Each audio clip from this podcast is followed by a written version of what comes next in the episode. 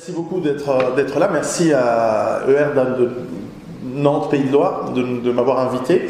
En effet, ce sera la, seule et unique conférence sur ce thème. Euh, déjà parce que je, fais de moins en moins de conférences, le, temps malheureusement devient à la fois précieux et puis mes activités sont, de plus en plus nombreuses. Euh, alors pour, vous, dire un petit peu le contexte, a évidemment j'ai écrit, euh, vous le connaissez, j'ai écrit un certain nombre de livres maintenant, dont le premier qui est un, best-seller, on en est à 100 000 euh, livres vendus, il a traduit dans plusieurs langues. et, c'est vrai que lorsque Rue Barbare est sorti, donc mon, deuxième livre que j'ai coécrit avec Vol West aux États-Unis, j'ai été contacté par un, par un monsieur, un ancien du GIGN, donc cette, euh, troupe d'élite de la gendarmerie nationale, qui m'a dit Ton livre, super, mais il y a un paragraphe, c'est le seul paragraphe qui parlait de risque nucléaire, comment on se prépare au nucléaire, donc c'était, je sais pas, 10 lignes. Et il me dit Voilà, il y a des inexactitudes. Et euh, de fil en aiguille, je lui dis ah bah, Merci de me donner quelques corrections, on mettra ça dans la prochaine édition. Et puis, euh, finalement, de fil en aiguille, il m'a dit, mais au fond, on devrait écrire un livre, puisqu'il n'y a pas de livre en français qui parle de risque nucléaire, biologique, radiologique, biologique et chimique. Et euh, on s'est dit pourquoi pas, on s'est donné comme objectif d'écrire un livre très court, hein, d'une cinquantaine, centaine de pages. Et puis, euh, de, fil en aiguille, euh, ça a donné, après 18 mois de travail, c'était un travail très long, ce livre NRBC qui, qui, fait un petit peu plus que 50 pages, qui fait presque 500 pages, et qui, a, qui semble être reconnu même par des experts qui nous, ont, qui nous ont donné des félicitations, donc ça me fait très plaisir. Euh, être vraiment le livre qui, même, même à l'international, il va être traduit en anglais, euh, il va sortir aux États-Unis bientôt, euh, il est en train d'être traduit, qui est un des livres de vulgarisation de ces problématiques qui est unique dans le monde? Il n'y a pas d'autre livre qui, traite ça comme ça, donc ça me fait très plaisir, et, d'autant plus que je ne suis pas un expert dans ce domaine. Alors, euh, vous savez, quand on, fait des quand on apprend à faire des présentations en public, on nous dit toujours, il faut jamais se dénigrer, il faut toujours passer comme un expert, il faut toujours venir en ayant l'autorité. Mais très sincèrement, je n'ai pas l'autorité euh, parler, pour parler de, ces domaines. Euh, donc, mon co-auteur, qui, se présente sous le nom de Chris Millennium, discrétion de réserve oblige, lui qui, a été donc le chef de la cellule NRBC de, de GIGN pendant plusieurs années, euh, lui est l'expert. Donc en fait, ce serait lui qui devrait faire les présentations, mais il, travaille très très loin d'ici. Et, euh, donc c'est quelqu'un qui, en discutant avec lui, en travers lui, m'a expliqué certaines de ses, son, son expérience dans le cadre de cette cellule antiterroriste qu'est le GIGN, mais aussi de ses expériences pratiques sur le terrain. Donc c'est quelqu'un qui a été en situation de... Il a été dans des pays où la France n'a pas été officiellement euh, en guerre, pour des actions de guerre où on se retrouve face à des, gaz de combat, du VX, du sarin. C'est quelqu'un qui a fait des entraînements dans des environnements réels, y compris euh, euh, radiologiques. Et donc, euh, c'est lui l'expert. Donc, je parle sous son contrôle. Alors, évidemment, il n'est pas là. Mais, mais en fait, l'objectif de ce livre était de, de tout d'abord d'être réaliste. Et, et personnellement, mon objectif, c'était de ne pas faire peur. Parce que ces, thèmes euh, que sont euh, justement le nucléaire, par exemple, ou le biologique ou le chimique, ce sont des, thèmes extrêmement anxiogènes et extrêmement angoissants. Parce que, euh, tout d'abord, alors évidemment, si vous voyez un, grand flash de lumière et un grand champignon avec la poussière, forcément, vous avez une idée de ce que ça peut être. Mais la radiation, les virus, les bactéries, elles n'ont pas d'odeur, elles ne se voient pas. Beaucoup d'éléments chimiques également sont, sont inodores, invisibles. Et donc, euh, c'est quelque chose qui, est mortel et qui est invisible et qu'on ne peut pas ressentir. Donc, pour un petit être humain, un petit singe évolué comme, nous autres humains, c'est extrêmement euh, anxiogène. Déjà que mes livres précédents, quand on parle d'effondrement économique, quand on parle de problématiques de survie dans la ville, euh, sont déjà assez anxiogènes parce qu'on se rend bien compte que le monde est en train, enfin à mon avis, hein, vous me corrigez si vous pensez que tout va bien, c'est pas exactement en train d'aller super bien. Déjà, ça c'est assez anxiogène. Alors si on en empile par-dessus euh, la guerre nucléaire, euh, les épidémies et, éventuellement la guerre chimique, euh, on, va, devenir angoissé. Puis le problème d'être trop angoissé, c'est qu'après on fait rien, parce qu'on se sent démuni, on se sent. Qu'est-ce qu'on peut faire contre une guerre nucléaire? Et puis, il y a, j'en reparlerai dans, deux minutes, il y a aussi toute la mythologie qui s'est créée autour de ces, de, ces, de ces événements, notamment le nucléaire, où les gens de mon âge et plus anciens, il y en a quelques-uns dans cette salle, ont connu la psychose des années 70, 80 ou même avant, où la guerre nucléaire nous terrifiait. Ça, c'est quelque chose que les plus jeunes ici n'ont jamais connu. Vous n'avez jamais connu la psychose. Vous avez la psychose de ne pas trouver un boulot. Mais, mais nous, on avait la psychose de, tout s'être vaporisé par, euh, la guerre nucléaire globale. Euh, et là-dedans, il y a des mythes. Parce qu'on s'est imaginé par le cinéma, notamment, certains scénarios. Est-ce que ces scénarios sont vrais ou pas? Donc on voulait, on voulait infirmer ou affirmer ces, scénarios dans le livre. On voulait aussi faire la part entre ce qui est vrai et ce qui n'est pas vrai. On voulait également euh, vulgariser parce qu'en fait, on s'est rendu compte au début qu'on ne peut pas faire comprendre aux gens la réalité du risque si on n'explique pas la physique ou la biologie qui, est derrière. Or, euh, c'est difficile de vulgariser sans être pédant et sans être non plus euh, tellement technique qu'on va perdre le lecteur. Parce qu'évidemment, on veut que le lecteur il lise et il apprenne. Notre but, c'est pas de vous fourguer un livre à 25 euros. Notre but, c'est de, faire en sorte que vous appreniez quelque chose et qu'éventuellement vous vous rendiez compte comment vous préparer au cas où. C'est aussi simple que ça. Euh, et puis bien sûr de le faire plaisant, plaisant à, lire, à lire. Et l'objectif en, réalité finale, c'est que de. Et, par ailleurs, moi-même qui n'y connaissais très peu dans ce domaine, euh, je peux même parler en tant que, lecteur de mon propre livre, euh, ce que j'ai appris, c'est que, et c'est l'objectif aussi qu'on voulait passer, c'était apprendre euh, à, comprendre ce qui se passe. C'est-à-dire que lorsqu'un événement de ce type, encore une fois, souvent c'est inodore, incolore, comment se rendre compte, comment avoir la, perception? Parce que dans, tout, dans toute chose, quand on se prépare à des problèmes difficiles, on parle de survie bien sûr, mais dans la vie en général, c'est qu'il faut comprendre ce qui se passe pour pouvoir y réagir correctement. Sinon, on réagit par hasard, et par hasard, c'est risqué. je prends l'exemple souvent de, voilà, si vous voyez une grande lumière euh, dans le ciel de Nantes avec euh, ensuite un champignon, vous ne montez pas sur le, sur le toit de la maison pour observer et, faire un selfie avec le champignon derrière vous. Vous allez vite, vite, vite, vite à la cave. En revanche, s'il y, a une usine chimique, je ne sais pas si vous avez encore des industries ici, mais sûrement, euh, avec des cuves qui s'éclatent et vous voyez un gros nuage qui s'approche, etc., là, vous n'allez pas à la cave. Vous allez tout en haut, le plus haut possible ou le plus loin possible, parce que ce sont des, gaz qui sont denses, donc ils sont plus lourds que l'air et ils ont tendance à descendre justement à la cave. Donc c'est un exemple c'est un peu idiot, mais, voilà, quand on a compris ce qui se passe, on ne se trompe pas, parce que si on se trompe, potentiellement on peut, on peut subir. De la même manière, euh, si vous êtes le premier en revenant d'un voyage en Afrique à avoir une maladie euh, qui, vous paraît très grave et vous êtes mal, oui, ça vaut la peine d'aller à l'hôpital et probablement vous allez être sauvé. Si en revanche, il y a déjà 10 000 malades dans votre ville qui ont cette maladie et que vous ne vous sentez pas bien, si ça se trouve, vous n'êtes pas vraiment malade, vous avez juste un gros rhume, à ce moment-là, il ne faut pas aller à l'hôpital, parce que c'est là que vous allez la choper, il faut rester chez soi. Donc ce genre de, petits exemples, euh, c'est juste pour illustrer qu'on doit comprendre ce qui se passe pour bien s'y préparer. Et que souvent, ce sont, surtout des, comportements. Ce n'est pas des équipements, du matériel, euh, c'est vraiment une compréhension des attitudes. Alors euh, justement, on a, écrit ce livre et, le, succès en tout cas à la vente est encore une fois zéro média, que du bouche à oreille, que sur Internet. De toute façon, franchement, aujourd'hui, ça vaut plus la peine d'aller dans les médias pour faire de la promo euh, parce que ça fait pas vendre, limite d'un point de vue purement commercial. Puis de toute façon, personne ne croit à les médias. Quand vous entendez les médias dire ce livre est bien, il ne faut surtout pas l'acheter parce que c'est probablement la saleté, quoi. Donc euh, au contraire, euh, là je sors d'une semaine assez hard, hardcore en Suisse euh, euh, avec les médias, les ventes explosent. Bon, voilà. Donc les, gens ont compris comment ça fonctionne, enfin les grands médias, hein, les, médias dominants, on va dire. Alors, commençons par le nucléaire. C'est la première partie, donc je vais le faire chronologiquement comme, il est écrit dans le livre. Alors comme je le disais, alors moi je suis né en 71, et petit, on, vivait dans, en pleine guerre froide. Donc même en Suisse, on avait cette, euh, euh, dans les années 70, les années 80, je me souviens.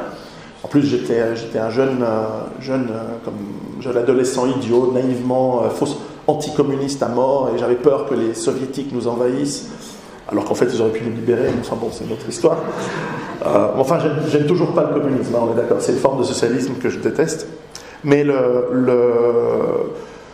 en gros, on était dans la psychose de la guerre froide, parce que nous aussi, on avait de la propagande en Occident, elle, ne s'est jamais arrêtée d'ailleurs, mais on nous faisait croire que les Russes allaient venir manger les bébés, et, enfin les Russes, les Soviétiques, et que, et que le risque c'était qu'ils allaient nous attaquer avec des armes nucléaires. Donc on flippait. Et même, même avant, on voyait dans les années 60, le, il y a eu toute une, euh, toute une campagne, notamment aux États-Unis, mais aussi dans les différents pays de l'OTAN, et y compris en Suisse, où on formait tous les enfants à l'école, on leur apprenait, euh, et aux adultes également, donc il y avait des, publications qui sortaient, on avait tout un plan de préparation pour la population pour se sauver en cas de guerre nucléaire. Voilà, donc euh, baissez-vous, allez sous la table, enfin des choses assez, assez parfois assez rigolotes. Et, d'ailleurs, dans le livre, on, a un peu démonté l'histoire de comment on en est arrivé à faire des, films où on dit aux enfants en cas de, en cas bombe nucléaire, vous vous mettez sous la table. Ça va vous protéger. En fait, c'est pour rassurer. Sauf qu'en faisant ces campagnes pour rassurer la population, en fait, ça nous angoissait. Moi, je me souviens quand j'étais petit, moi, je me souviens de ma maman qui arrivait en 78 ou 79 en disant euh, Andropov est mort, ou non, c'est Brejnev, Brejnev est mort. Je dis, ah, merde. Je j'avais 8 ans, je merde, Brejnev est mort. Alors c'est genre, qui va être le suivant Est-ce que c'est un fou Est-ce qu'il va nous attaquer Là, c'est Andropov, c'est un du KGB. Puis trois ans plus tard, Andropov est mort. Merde. Tchernenko. Oh mon Dieu. Moi, je me souviens, je me souviens de ces gens. Je me souviens de Tchernenko, enfin Andropov, Tchernenko, Gorbatchev. Parce que c'était des gens qui avaient le bouton. Aujourd'hui, c'est pas crédible François Hollande avec le bouton. Mais, euh, enfin, le bouton nucléaire, Mais, mais, euh, mais à l'époque, c'était crédible. On s'attendait à la guerre, on allait tous mourir. Parce qu'il y avait ce. En plus, les gens parlaient de la bombe. Parce que les gens ne connaissaient rien, évidemment. Donc ils parlaient la bombe, ils vont lâcher la bombe. Moi, je me souviens d'avoir. à l'école, on avait fait un travail sur les armes nucléaires. Parce qu'évidemment, c'était assez passionnant. Et, on interviewait des gens dans la rue et les gens disaient oui, j'ai peur qu'ils utilisent la bombe, la bombe qui va détruire tout. Donc il y avait des mythes. Et, c'est vrai que le, cinéma, il n'a pas aidé, parce qu'évidemment c'est spectaculaire, c'est tout ce qui est angoissant fait vendre. Et, euh, je ne devrais pas vous dire qu'il ne faut pas angoisser, mais pourtant ça fait vendre des bouquins, mais pas la réalité c'est qu'on ne devrait pas angoisser. Ni, ni, pour, ni pour nucléaire, ni pour, mais ni pour l'économie, etc. Je pense que vous avez lu mes livres, vous comprenez que mon approche n'est pas de, vous, faire flipper. C'est plutôt de, vous dire, voilà, quand on comprend ce qui se passe et quand on se prépare un petit peu, on arrive à des niveaux de, confiance qui sont bien plus élevés et de compréhension de ce qui se passe. Donc, c'est vrai que le cinéma, euh, moi je me souviens d'avoir vu euh, le jour d'après War Games, qui étaient des, films assez, assez, euh, assez sympathiques. Docteur Folamour, c'est grandiose, ou qui ont malgré tout façonné notre, notre imaginaire collectif au, cours des années 60, 70, 80. Et, même après que la guerre froide s'arrête, on nous a mis des films où on nous parlait de, terrorisme nucléaire. Alors il va y avoir l'arabe du coin qui, prend une bombe nucléaire quelque part, en Tchétchénie ou en ex. il y a eu plein de films où on, pouvait voler comme ça des bombes chez les Russes, genre le général il dit Ah, j'ai pas reçu mon salaire, je vais te vendre des bombes. bien sûr. Euh, euh, et, avec sa bombe, le, type il arrive euh, à l'Akbar, ça n'a pas de sens en réalité. Quand on, quand on étudie la chose, on se rend compte que c'est tellement compliqué à faire fonctionner. C'est pas non plus hyper compliqué, mais c'est trop compliqué pour euh, des organisations euh, euh, un petit peu, on va dire, artisanales, à moins que on leur donne les codes et le matériel. Ça, c'est une autre histoire. Donc, donc par exemple, les films La somme de toutes les peurs, c'était un livre et puis, un, film également, où on nous parlait de terrorisme nucléaire. Euh, mais ça a moins pris, ça a moins fait flipper que, la guerre nucléaire, où on avait quand même d'un côté l'Union soviétique avec 45 euh, 000 têtes nucléaires et les États-Unis avec 31 000. ça fait beaucoup. Alors, un petit cocorico, puisque nous sommes, euh, encore en France. c'est un Français, Becquerel, qui a découvert un phénomène naturel qu'on appelle aujourd'hui la radioactivité. Euh, et lui appelait ça les rayonnements. Il disait a, il a découvert que certains métaux, certains minerais euh, avaient des effets. Euh, ils, avaient des effets sur l'exposition photographique. Il avait fait pas mal de tests. Et puis, donc en 1896, donc ça a plus d'une centaine d'années que l'on connaît la, radiation. Et c'est surtout Pierre et Marie Curie qui ont pu le tester, le confirmer de manière précise et scientifique. Et euh, ils ont euh, travaillé sur la radioactivité du polonium et du, radium. Et je crois qu'ils en sont morts. Euh, en tout cas, Marie, Curie, je crois, en, est morte. alors, ce qui est, intéressant, c'est qu'on parle de radioactivité, mais ça veut dire quoi? Alors on sait, enfin on sait, on sait quand on lit les bouquins, quand, on les livres, que c'est l'effet de cassure d'atomes qui projette des rayonnements, mais on peut la mesurer, donc on la mesure en becquerel.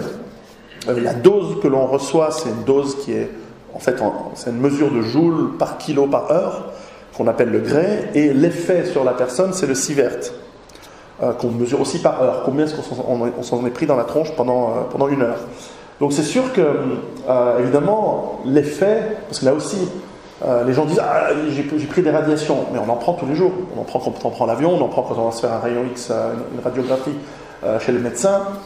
Et, on en, prend tous les jours par la radioactivité naturelle de la Terre et du cosmos. Toute une question de dose. C'est comme, euh, comme le cyanure, non je présente. C'est comme, euh, le, McDonald's, vous en mangez une fois par année, ça va. Euh, vous en prenez tous les jours, vous devenez un patapouf. Voilà. Et, mais là, c'est un petit peu plus, grave. Donc, effectivement, en fonction, on mesure en fonction du nombre de degrés. Donc, j'aime bien parler des 50 nuances de degrés.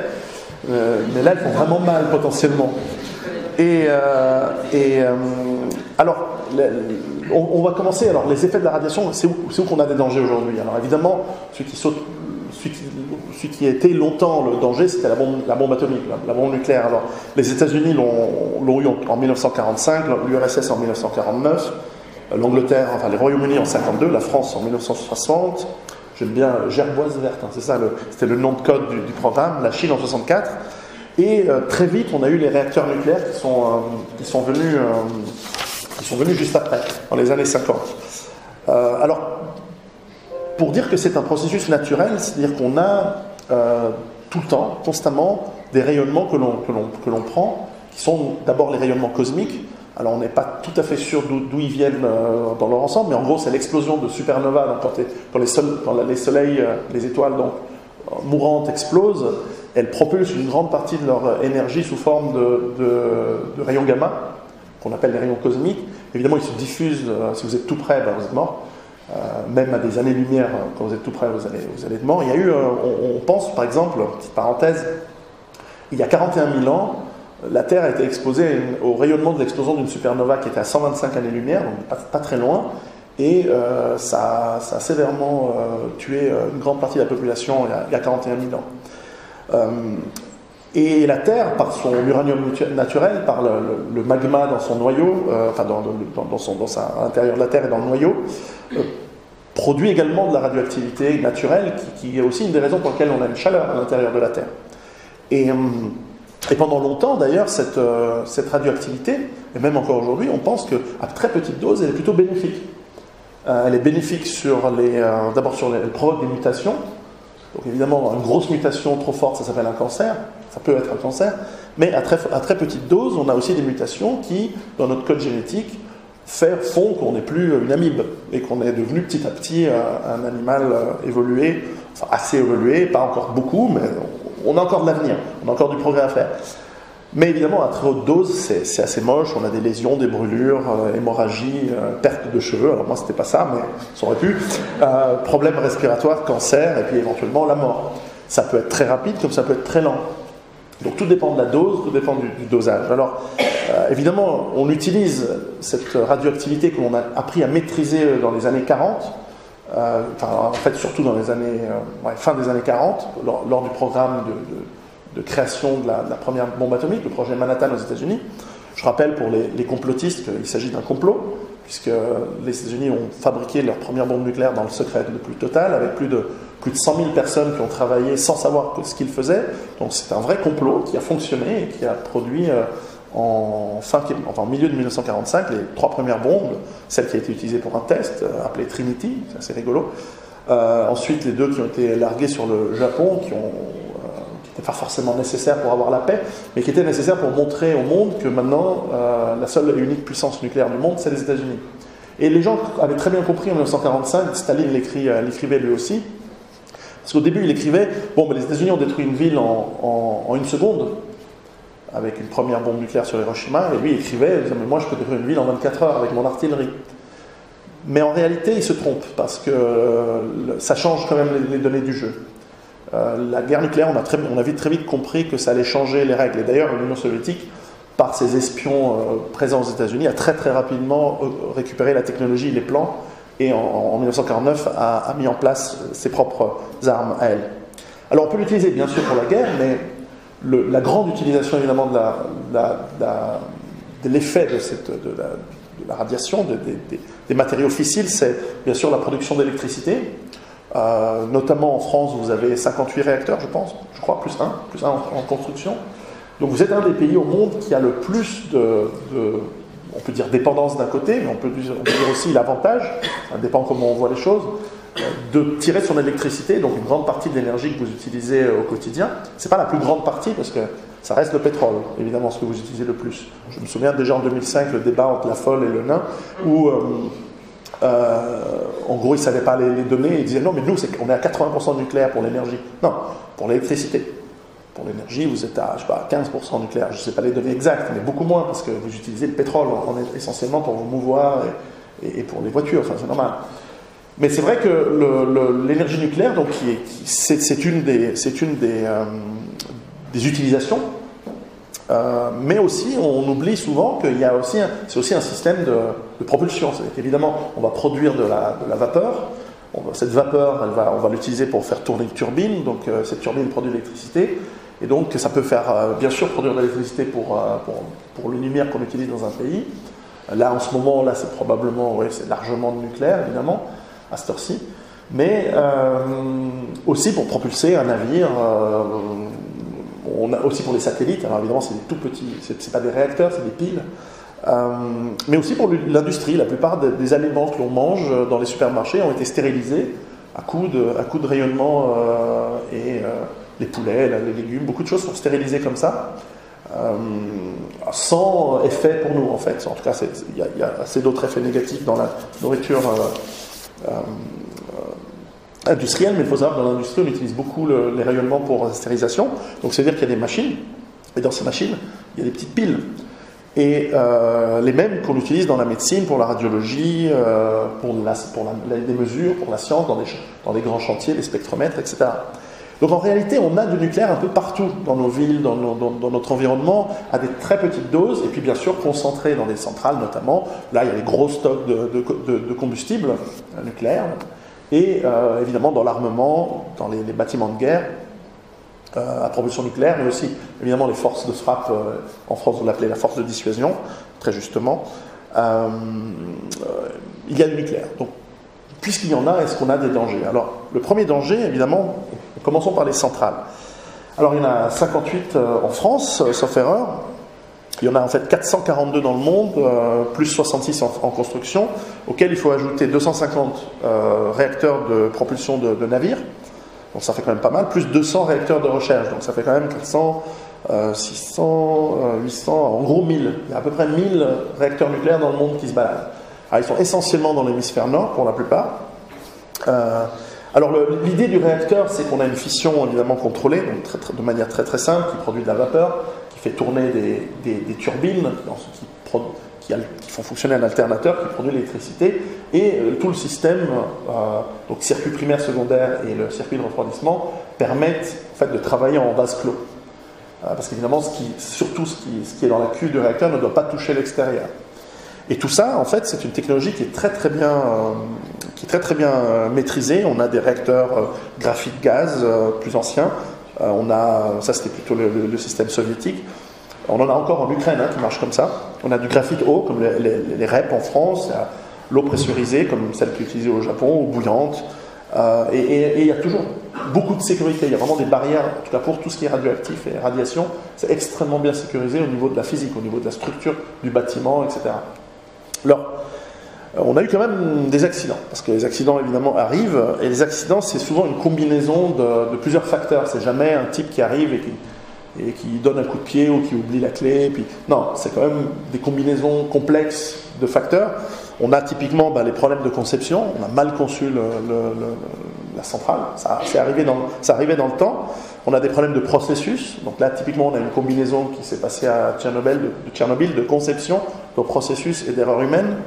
On a des problèmes structurels, genre euh, au Japon, ils ont cette idée fantastique, incroyablement intelligente de mettre des centrales nucléaires au bord de la mer dans le pays, qui a inventé le mot tsunami, euh, et qui en plus sur des failles sismiques dans tous les sens. Donc ça, ça c'est pas le problème du nucléaire, C'est le problème du couillon qui s'est dit Ah, bah, il y a un terrain pas cher, on m'a filé, filé un bakchi, je vais on va la construire là-bas. Ça n'a pas de sens. Euh, ça, c'est vraiment un, gros problème de, structure. Euh, euh, il y a des erreurs humaines, évidemment, les carences de formation. Là, on a un problème aujourd'hui en France. On a interviewé des, spécialistes de sécurité, des Suisses et des Français. Par exemple, c'est intéressant de voir qu'un des gros problèmes dans le nucléaire français, c'est, ça personne n'en parle, c'est les baisses de budget font qu'on embauche des ingénieurs venant de Moldavie ou de Roumanie, qui sont sûrement très bien, mais qui n'ont pas la formation au niveau euh, de celle qui est donnée en France, mais ils sont beaucoup moins chers. Donc euh, le niveau de formation qui baisse euh, peut amener à des erreurs, de la non-compréhension, ou peut-être qu'ils ne savent pas lire le manuel. Il y a des problématiques. carence de formation, baisse de budget dans la maintenance, on voit de plus en plus des problèmes de fissures, parce que bon, ça reste des, centrales en béton armé, en métal, avec des, cuves qui sont du plomb, avec toutes sortes de matériaux très solides. Mais enfin, rien n'est éternel, c'est sous pression, ça fonctionne, il y a des vibrations. Tout ça, ça nécessite de la maintenance, ça coûte. Or, on est dans un monde où, ça, ça fait longtemps que je vous le dis avec mes bouquins, où on commence à sentir qu'il y a les boulons qui se détachent dans tous les sens, dans, tous les pans de l'économie, et ça n'exclut pas le, nucléaire. Donc là, il y a un vrai problème. Parce que souvent, l'antinucléaire primaire, il est un peu hystérique. Ah, oui, non, mais quand on regarde dans le détail, il y a des raisons d'être inquiet, et il y a des raisons pour lesquelles il ne faut pas être inquiet. Il faut regarder ça dans, le détail. Donc, on explique aussi, euh, par exemple, dans les mythes qu'on démonte, c'est une centrale nucléaire ne peut pas exploser comme une bombe nucléaire. Elle peut exploser parce qu'elle va créer des surpressions. Il y, a, des mécanismes qui font qu'on a des explosions. D'ailleurs, Tchernobyl, ça fait une sacrée explosion avec des, dômes en, béton armé de, je crois, 2 ou 300 tonnes qui ont été propulsées à 100 150 mètres de hauteur. C'est une explosion euh, vraiment puissante, mais ça n'explose pas comme une bombe nucléaire. D'ailleurs, euh, parce que le, matériau n'est pas enrichi, il est enrichi à 3-5%, mais dans une bombe nucléaire, il est enrichi bien, bien, de manière bien supérieure. Donc ça peut pas simplement, il ne peut pas y avoir de réaction en chaîne comme une, bombe nucléaire. Ce qui, est, heureux parce que la quantité de combustible utilisée dans une centrale nucléaire elle est immensément plus grande que celle qui est utilisée dans une, dans une ogive. On va parler tout à l'heure des, effets des ogives. Euh, c'est intéressant à se rendre compte qu'en fait, les radiations provoquées par une explosion nucléaire, elles sont très faibles en fait. Elles sont faibles, elles sont très localisées, mais c'est pas un truc euh, qui va détruire toute la vie sur des kilomètres et des kilomètres. Parce qu'en fait, il y a très peu de matériaux euh, radioactifs en réalité dans une bombe. C'est quelques centaines de grammes, quelques kilos. C'est pas des centaines de kilos qui sont stockés dans les centrales nucléaires, etc. Alors, euh, on a aussi évalué. Alors, où sont les risques? Alors, on a des risques aussi de. Et ça, c'était la question avec laquelle je suis arrivé euh, au responsable de la sécurité des centrales nucléaires suisses et françaises. C'était de dire, mais euh, comment vous réagissez en cas de coupure d'électricité? J'ai pris l'angle d'approche. Je ne suis pas passé sur le sabotage. C'est possible. Mais, j'ai plutôt pris l'approche de l'approche naturelle. Une tempête solaire, c'est un événement de Carrington qui pourrait, par des rayonnements solaires, provoquer des impulsions électromagnétiques euh, importantes qui peuvent casser des circuits électroniques et donc couper les, fournitures électriques. Pas de la centrale forcément elle-même, mais de l'électricité. La centrale a besoin d'électricité pour fonctionner. Elle a, besoin de, elle a, des ordinateurs, elle a, des, elle a toutes sortes de, évidemment d'électronique qui, fait fonctionner tout, le bousin. Et, euh, et donc, qu'est-ce qui se passe si ça, si ça pète? Alors en Suisse, on dit bon, bah, si à ce scénario on fait ça, ça, ça, on a, des, on a, on a un plan avec des générateurs d'urgence qu'on ramène avec. Euh, alors, générateur, c'est simple, hein, c'est pas des trucs électroniques, c'est de, de la machine qui crame du fioul et qui produit l'électricité. Ok, c'est mécanique. Euh, donc, ils ont un plan. Et, ce que j'aime pas, c'est que par exemple en France, la première réponse qu'on m'a dit, c'est ça peut pas arriver. Donc, moi, c'est des trucs qui sont parce que, euh, alors, euh, personne m'a répondu de manière officielle, hein, je tiens à le préciser. Ils n'ont même pas répondu, rien, enfin, c'était très compliqué. Mais ça ne peut pas arriver. D'ailleurs, c'est exactement ce que les ingénieurs de Tchernobyl ont dit lorsqu'ils ont vu sur les voyants, les voyants passer au-delà d'un certain seuil. Et ils ont dit, mais ça ne peut pas arriver. Ça doit être un problème du voyant. ça ne peut pas arriver parce qu'on nous a expliqué que non, ce problème ne peut pas arriver. Donc moi, je me méfie beaucoup des gens qui disent ça ne peut pas arriver. Non, non, mais l'effondrement économique, ça ne peut pas arriver. Tout va bien, les, supermarchés seront toujours pleins, etc. moi, je me méfie beaucoup de, cette réponse en disant, surtout d'un revers de la main, sur 58 réacteurs euh, en France, 1000 dans le monde. C'est quand même quelque chose où il faut être précis. Alors, donc, oui, il peut y avoir des accidents. On, a vu Tchernobyl, on a vu l'effet des radiations. Alors là aussi, on a vu que les radiations, elles, passent, pas, elles passent les frontières. Hein. alors c'est surtout les Ukrainiens et les Biélorusses qui, ont, qui, ont, qui en ont pris plein la gueule. Et il y a eu quand même plusieurs centaines de milliers de, morts à long terme, euh, dus aux effets, euh, à des maladies et, aux effets euh, euh, de ces radiations. Donc, relativement peu d'effets dans, le reste de l'Europe, mais enfin, on ne saura jamais combien de cancers supplémentaires ont été créés par ça directement. Donc c'est sûr que la bonne nouvelle, enfin si on peut dire, c'est que comme l'Ukraine et la Biélorussie a servi de cobaye, il y a pas mal de médecins qui, ont mis leur carrière euh, au service du soin de, gens malades. Et donc on a aussi recueilli, on, explique quelques, quelques résultats, on décrit quelques-uns des résultats sur l'expérience de maintenant 30 ans euh, d'une population qui vit, euh, c'est pas la population la plus riche du monde, ils vivent dans des, c'est, très rural, la région autour de Tchernobyl. J'ai visité moi-même Tchernobyl en, 2010. c'est impressionnant, c'est impressionnant à voir. On peut le visiter. Si vous passez une fois en Ukraine, je vous, l'encourage. C'est, spectaculaire. C'est vraiment. Euh, on voit une ville qui a été abandonnée en, enfin un peu tard, mais le moment où ils ont décidé d'abandonner, ça a été abandonné très vite.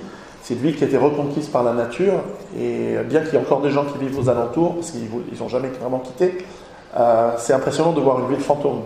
Une ville euh, comme, un grand quartier de Nantes. C'était pas une minuscule, c'est pas un village, c'était vraiment une ville avec des ingénieurs. C'était une belle ville, avec piscine, avec centre de, de congrès, c'est impressionnant. Il y a un côté émouvant quand on, visite une école et que ça a été évacué dans l'heure. En gros, ils, sont arrivés avec les camions en disant voilà, il y a trois jours, il y a eu un accident. Là, enfin, ils n'ont pas dit comme ça, mais a priori, vous, tous, vous, êtes, tous bien atteints là, mais bon, on va pas vous laisser plus longtemps. Maintenant, on a décidé d'évacuer. Et quand ils évacuent, vous avez, euh, vous avez cinq minutes. Prenez une valise, dehors, tout de suite. Parce que voilà, bah, les gens, ils savaient très bien ce qui, se passait. Ils avaient compris, ils sont à côté d'une centrale nucléaire, ils ont entendu un petit bruit là. Et, ils, ont, attendu, parce qu'ils attendaient, ils disent bon, ben, si les autorités ne disent rien, si les autorités ne nous ont pas dit d'évacuer, c'est que, ça va. Mais quand ils arrivent, ils disent bon, il faut évacuer, là ils se sont dit merde, ça fait trois jours qu'on est en train de respirer des, saloperies. Euh, et, beaucoup de gens sont morts en effet. Pire que ça, parce qu'il faut dire, je, suis en train de m'éloigner de mon, plan, mais c'est pas grave. Pire que ça, je me souviens de, des témoignages de, gens qui, qui étaient des, gens de la famille ou des, proches de, des pompiers et des militaires qui ont été vraiment héroïques. Quand on leur a dit, bon voilà, la centrale a pété, c'est des troupes spécialisées, ils n'ont pas pris le, pas fait venir de Sibérie le, troufion moyen, ils ont, ils ont des troupes euh, du, ministère de l'Intérieur spécialisées contre la lutte, euh, qui sont des troupes de, protection NBC. Et, on leur a dit, ben voilà, tu montes dans l'hélicoptère et tu fais le boulot. Tu, vas au sol avec ta lance anti-incendie et tu réduis l'incendie parce qu'il faut baisser la température, sinon le, réacteur qui crame, il va fondre à travers le béton et il va tomber sur dans la flotte, dans, dans les circuits de, la rivière. Et, là, bah ça va faire surpression et là on a une deuxième grosse explosion. Puis c'est encore plus de, saleté envoyée dans l'atmosphère. Et ces, ces types savaient très bien qu'en y allant, ils allaient mourir. Parce qu'ils étaient, même avec des tenues, des combinaisons, de, ils n'allaient pas aller 5 minutes, ressortir, il, fallait faire le boulot. Et des centaines de ces, de ces braves jeunes soldats et, pompiers se sont sacrifiés. Et, euh, bah, c'est ça l'héroïsme. C'est ça l'amour de, la patrie, quand, même quand, même quand c'est l'horrible truc communisto-soviétique. Mais le, le, ce qui est intéressant, c'est que même le matériel, donc le matériel qui a été utilisé par ces, ces, gens, les hélicoptères, les véhicules, les camions, les camions citernes pour les pompiers, etc. Eh bien, euh, ils ont été, ils étaient irradiés eux aussi. Et, ce qui est triste, c'est qu'en fait, la mafia, enfin, ils ont, la mafia, enfin, ils ont vendu ça au, ferraillage. Et au lieu de, traiter ces déchets, et je, vais y venir aux déchets, puisque c'est tout, tout, ce matériel qui était irradié a été fondu. Et au lieu de traiter comme on doit traiter du, matériel irradié, radioactif, devenu radioactif, c'est pas le terme exact, mais enfin, devenu contaminé, en tout cas, eh bien, euh, ils ont simplement fondu ça, refait du métal et l'ont vendu comme matériel de construction pour faire des bars à l'intérieur des immeubles, des nouveaux immeubles à construire. Donc on ne saura jamais combien de, gens vivent encore aujourd'hui dans des immeubles construits dans les années, fin des années 90, début des années 2000, qui, dont l'armature en métal euh, à l'intérieur du béton est en fait fait avec du matériel qui est contaminé, et qui est potentiellement source de, radiation. Donc, alors, le, terme n'est pas non plus juste. Enfin, voilà, c'est ça quand c'est le bordel. Quand c'est la mafia qui, dirige et que c'est le bordel, voilà ce qui arrive. Donc, j'en arrive aux déchets. Alors, le déchet, c'est quelque chose, vous avez une usine à la Hague spécialisée pour le traitement des déchets. L'histoire des déchets, c'est qu'il y a bien sûr le combustible, une fois qu'il a été usé de sa puissance et de son pouvoir énergétique, il faut, il faut s'en débarrasser. Alors la réalité, c'est qu'en fait, il ne s'agit pas de grandes quantités. Je crois que si on mettait tous les déchets de toutes les centrales nucléaires, enfin, tous les restes de combustible de toutes les centrales nucléaires du monde, depuis que ça existe, ça remplirait une piscine olympique à peine. Donc en fait, en volume, c'est pas gigantesque. Mais évidemment, euh, c'est extrêmement. Euh, on ne peut pas le manipuler facilement. Et euh, certes, en théorie, le stockage il serait facile. Il suffit d'aller dans des anciennes mines de sel ou mines de charbon, de les remplir, mettre les fûts à l'intérieur, parce que c'est géologiquement stable. Parce que là, il faut quand même que ce soit stocké pendant des, milliers, des dizaines de milliers d'années. et qu'on on écrive ne, plus, ne, pas venir, enfin ne pas venir toucher. Mais la réalité, c'est qu'on voit par exemple, on avait, euh, des, on avait des déchets radioactifs aux États-Unis qui ont été mis, à 650 mètres sous-sol, donc quand même loin. Euh, et en moins de 25 ans, on a déjà des fuites. C'est en surface, les gens disent mais alors est-ce que c'était mal prévu? Qu'encore une fois, est-ce que c'est mal conçu? Est-ce que c'est mal organisé? Est-ce qu'il y a de l'erreur humaine? Donc à la fin, c'est pas si simple non plus de se débarrasser de ces choses. Alors l'idéal, ce serait de les mettre dans une fusée, d'envoyer la fusée euh, direction du Soleil. Là, c'est bon. Mais si elle pète en, l'air, la fusée, on est mal. Donc donc euh, il n'y a pas de bonne solution. Donc les gens souvent m'ont dit quand j'ai sorti le, souvent dans les vidéos, est-ce que vous êtes pour ou contre le nucléaire? Euh, Je sais pas. Est-ce que vous êtes pour ou contre le sexe? Ça dépend. Ça dépend avec qui, avec combien et ce qu'ils ont sur eux. donc pareil, là aussi le nucléaire c'est à la fois une énergie très, utile, etc. On pourrait discuter, les écolos ont souvent un bon argument, c'est l'argument du coût, parce qu'on dit toujours que le nucléaire coûte pas cher, mais en réalité on, ne compte pas dans le nucléaire le démantèlement de la centrale. Par exemple en Suisse, on a voté, euh, le peuple a décidé la semaine dernière, il y a deux semaines, de, ne pas démanteler en vitesse les centrales. On a décidé de laisser le plan qui va nous amener jusqu'en 2030-2035. Euh, bon, on a choisi de ne pas aller trop vite. Euh, dans les, deux cas, on a un problème que personne, dont personne ne parle, c'est que le budget de démanteler les centrales n'a jamais été prévu. C'est-à-dire, quand on a construit les premières centrales en Suisse il y a 40 ans, ou eu 30 ans, ou même plus, plus anciennes pour certaines, euh, on s'est dit, ben voilà, ça a coûté tant, euh, ça coûte tant à exploiter par année, on fait un calcul, au kilowattheure produit, ça va coûter tant. On a juste pour l'inflation, on sait à peu près sur 20 ans, 30 ans, sur la durée de vie de la centrale, qu'on allonge en plus, qu'on a d'électricité bon marché. Oui, mais le, démantèlement, euh, il coûte combien? On ne peut pas juste venir avec des bulldozers et tout démonter. Parce que, là, notamment la partie du réacteur, euh, il n'y a pas que le déchet, le combustible qui est radioactif, c'est tous les tuyauteries qui ont touché l'eau, qui ont touché le. Tout ça, on, se débarrasse de ça comment? On sait faire, mais c'est cher. Donc là aussi, personne n'a prévu, le, personne prévu, personne prévu le coup. Alors Fukushima aussi, c'était un, exemple assez spectaculaire, encore une fois. Alors là aussi, est-ce que c'est terrible ou c'est pas terrible? On a une centrale avec plusieurs euh, euh, tonnes de, combustible qui est en contact avec l'eau, avec des, fissures, avec euh, évidemment du, combustible qui fuit dans, l'océan Pacifique. Donc c'est pas bien. Donc petit à petit, il faut souhaiter qu'ils savent, ils vont savoir gérer ça. mais dans l'ensemble de la masse du Pacifique, c'est rien. Alors oui, on le voit, on, voit la radioactivité qui augmente au Chili, en Californie, à travers tout le Pacifique, on voit qu'il y a plus de radioactivité dans les océans que d'habitude, mais en réalité c'est infime l'augmentation. Alors est-ce que c'est pas grave? Est-ce que c'est grave? Bah, C'est la même chose. Combien de, combien de, staphylocoques il y a dans votre, dans votre piscine bah, Si on a très peu et que vous buvez la tasse, c'est pas grave, mais au bout d'un certain moment, c'est grave. Donc euh, qu'est-ce qu'on fait? Ben, on, essaie de d'arrêter qu'il y ait des staphylocoques dans la piscine par traitement chimique, etc. Donc euh, tout ça, hum, ça a un impact. Et puis on, oublie souvent de parler. Alors les, accidents, donc on a parlé de Tchernobyl, Fukushima, mais il y a eu euh, Chalk River au Canada en 52, Luçon chez nous en Suisse. Donc même nous en Suisse, on fait des conneries. Euh, Saint-Laurent des Eaux deux fois en 1969 et en 1980 ici en France et Three Mile Island euh, euh, en 1979 aux États-Unis. Alors là aussi, dans le bouquin, on essaie de démonter les mythes du genre le syndrome chinois, le, cœur de corium qui, qui va fondre, qui va rentrer jusqu'à. c'est pas possible. C'est, ça, c'est des fantasmes. L'hiver nucléaire, par exemple, dans les guerres nucléaires. Ça aussi, c'était en fait c'était un, travail de propagande de l'Union soviétique pour convaincre les, Occidentaux qu'il fallait arrêter le nucléaire, parce que s'il y avait une guerre, ça allait être l'hiver nucléaire, tout le monde va mourir. En fait, c'est pas vrai du tout. Mais, mais, euh, mais voilà, on a essayé de démystifier un peu des trucs qui sont sortis dans les années 70-80 et qui étaient euh, de l'ordre du mythe.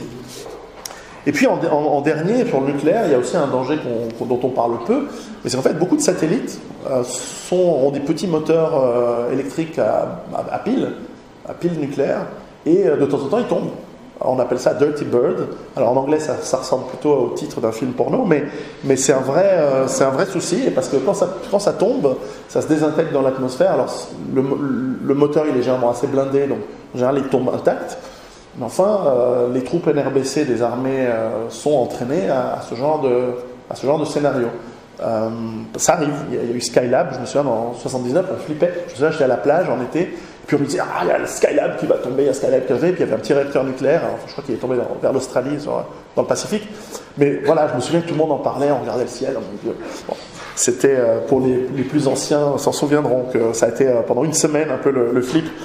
Et puis il y a un autre danger, beaucoup moins spectaculaire, c'est le danger radiologique. Alors là, comme je disais tout à l'heure, on a des spectromètres, on a des, hôpitaux. Dans l'hôpital, il y a plusieurs hôpitaux à Nantes. Dans ces, hôpitaux, il y a des machines qui font des radios. Dans ces machines, il y a des petites piles. Euh, et euh, ça peut se cambrioler. C'est pas rentrer et piquer une pile dans un hôpital, c'est moins difficile. je ne veux surtout pas donner des idées. Euh, que rentrer dans une centrale nucléaire. Les centrales nucléaires sont quand même assez bien protégées. Et on ne rentre pas dans le réacteur ni dans la zone de, stockage des, combustibles comme dans un moulin. C'est quand même assez compliqué. Et puis il y a des pelotons de la gendarmerie nationale qui sont dédiés à l'intervention sur les centrales nucléaires en cas de terrorisme, en cas d'alerte, en cas d'alarme, etc. C'est quand même bien conçu. On verrait dans ma conclusion où est le problème. Mais pour l'instant, euh, tant que l'économie fonctionne bien, on gère à peu près. On gère à peu près. De moins en moins bien, mais on gère encore. Donc euh, oui, il y a des, risques radiologiques. Et là, la moralité, c'est que, bon, ben voilà pour la carte des, centrales euh, ici en France, j'ai mis là dans les... Il y a deux zones. Il y a une zone d'exclusion en cas d'explosion de type Tchernobyl, ce qui a été mis en place en, en Union soviétique à l'époque. Et aux États-Unis, ils recommandent 80 km en cas d'accident grave. Alors, la réalité, c'est que c'est bon de savoir où se trouve la centrale nucléaire la plus proche de vous. Euh, c'est bon d'avoir un tout petit peu de préparation, mais de ne pas non plus avoir la monstre psychose. Euh, elles vont jamais toutes péter en même temps, d'abord. Euh, et puis c'est pas sûr qu'elles pètent, il faut rester réaliste. Mais enfin, c'est important de savoir. Donc euh, Nantes, ça va, tout juste. Et puis le vent, en général, il va de l'Atlantique vers l'intérieur. Donc, donc pas bien si vous habitez Chinon. Mais voilà. Euh, bref. Alors, euh, euh, ensuite vient la guerre nucléaire. Alors ça, c'est le truc très spectaculaire.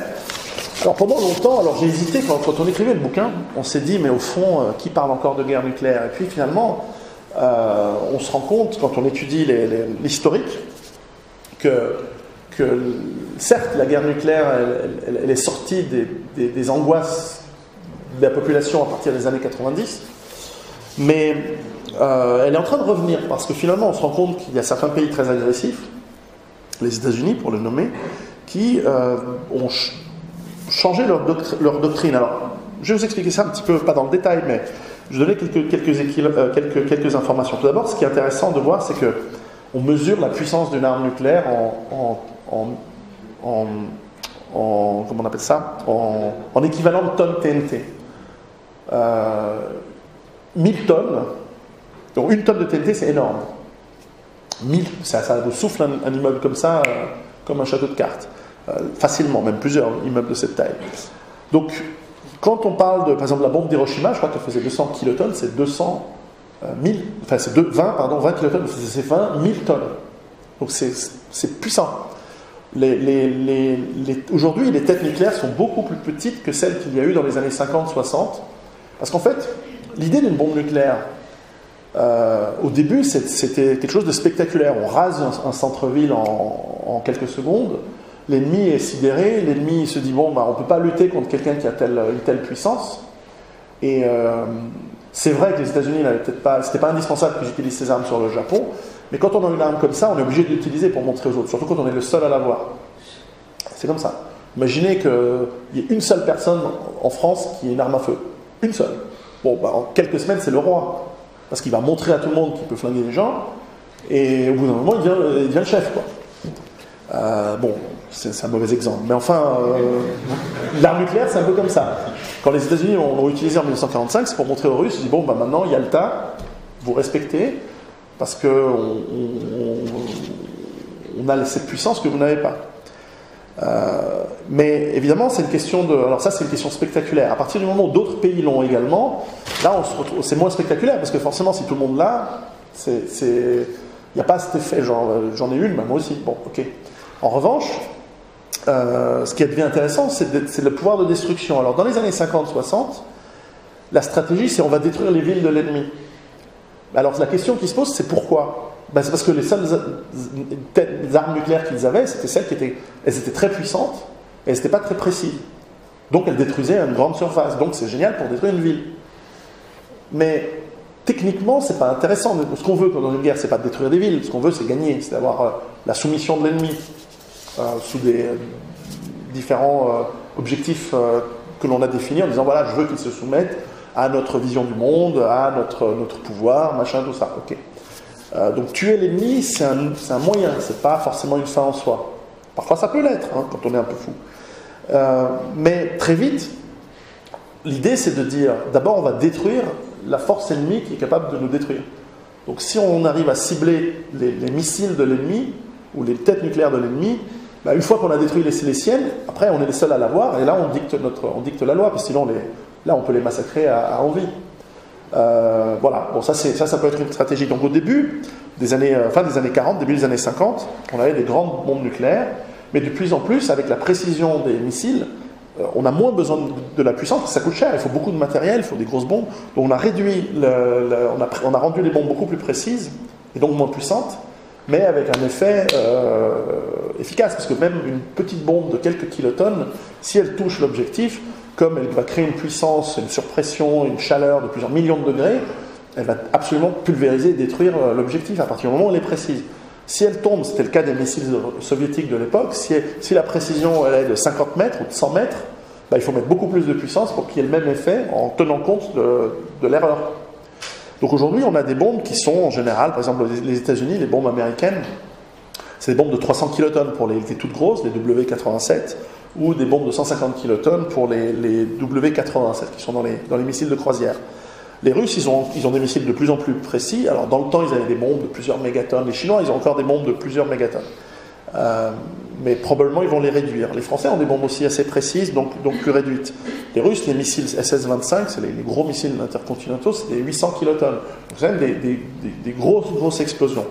Donc, évidemment, plus c'est gros, plus c'est destructeur. Euh, bien qu'il y ait une courbe qui se tasse, c'est-à-dire qu'on peut rajouter des mégatonnes, au bout d'un moment l'effet il, se limite, c'est pas, pas linéaire. Euh, mais en fond, euh, ce qui compte, c'est la destruction du potentiel de combat de l'ennemi. Donc, prenez l'exemple de la France. une bombe sur Rungis, il n'y a pas besoin que ce soit une bombe nucléaire, et Paris, il s'arrête.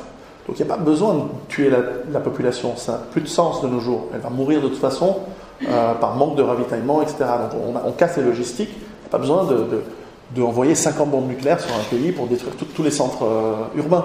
Pas du tout besoin de ça. Euh, donc, la stratégie a un petit peu changé. Alors, les effets, bah, ils sont euh, luminothermiques, donc lumière et, chaleur. Trois, ça, ça dure pas longtemps, c'est un petit, petit, mauvais moment à passer, de 3 à 15 secondes. Alors évidemment, si on est proche, c'est brûlure, enfin c'est vaporisation, si on est trop près, brûlure du troisième degré, cécité, incandescence, donc ne regardez pas la lumière dans ces cas-là. Faut pas faire comme dans le film Poltergeist, pas vers la lumière, non, on va pas vers la lumière. Ensuite, évidemment, il y a l'effet mécanique, le choc, le souffle, la surpression. On peut avoir les poumons qui explosent, enfin, c'est une sorte de joyeuseté, si on est tout près. Et puis, bien sûr, il y a la, radiation. Alors, les, les radiations, ça équivaut à 5% de la puissance de la bombe, c'est pas beaucoup. C'est au moment de l'explosion, il y a vraiment des impulsions de, rayons gamma. Et là, si on se les prend, il y a un dommage qui se fait directement. Euh, mais en fait, surtout, c'est que le plutonium qui est utilisé dans la bombe, plutonium la plupart du temps, l'explosion n'est pas parfaite. C'est-à-dire que tout le plutonium n'explose pas. Il y a toujours des, restes qui sont pulvérisés, donc qui sont réduits en poussière au niveau presque atomique, qui eux continuent à être radioactifs, mais qui sont pulvérisés dans l'ensemble de la poussière qui a été créée par l'explosion.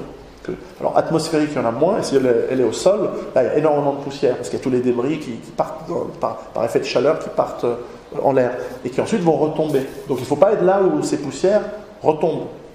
Et il ne faut pas, bien sûr, ingérer ces poussières, ne pas respirer. Donc c'est là où les, masques de protection, même simples, peuvent faire une, grande, une grande euh, différence entre s'en prendre vraiment plein la tronche ou pas.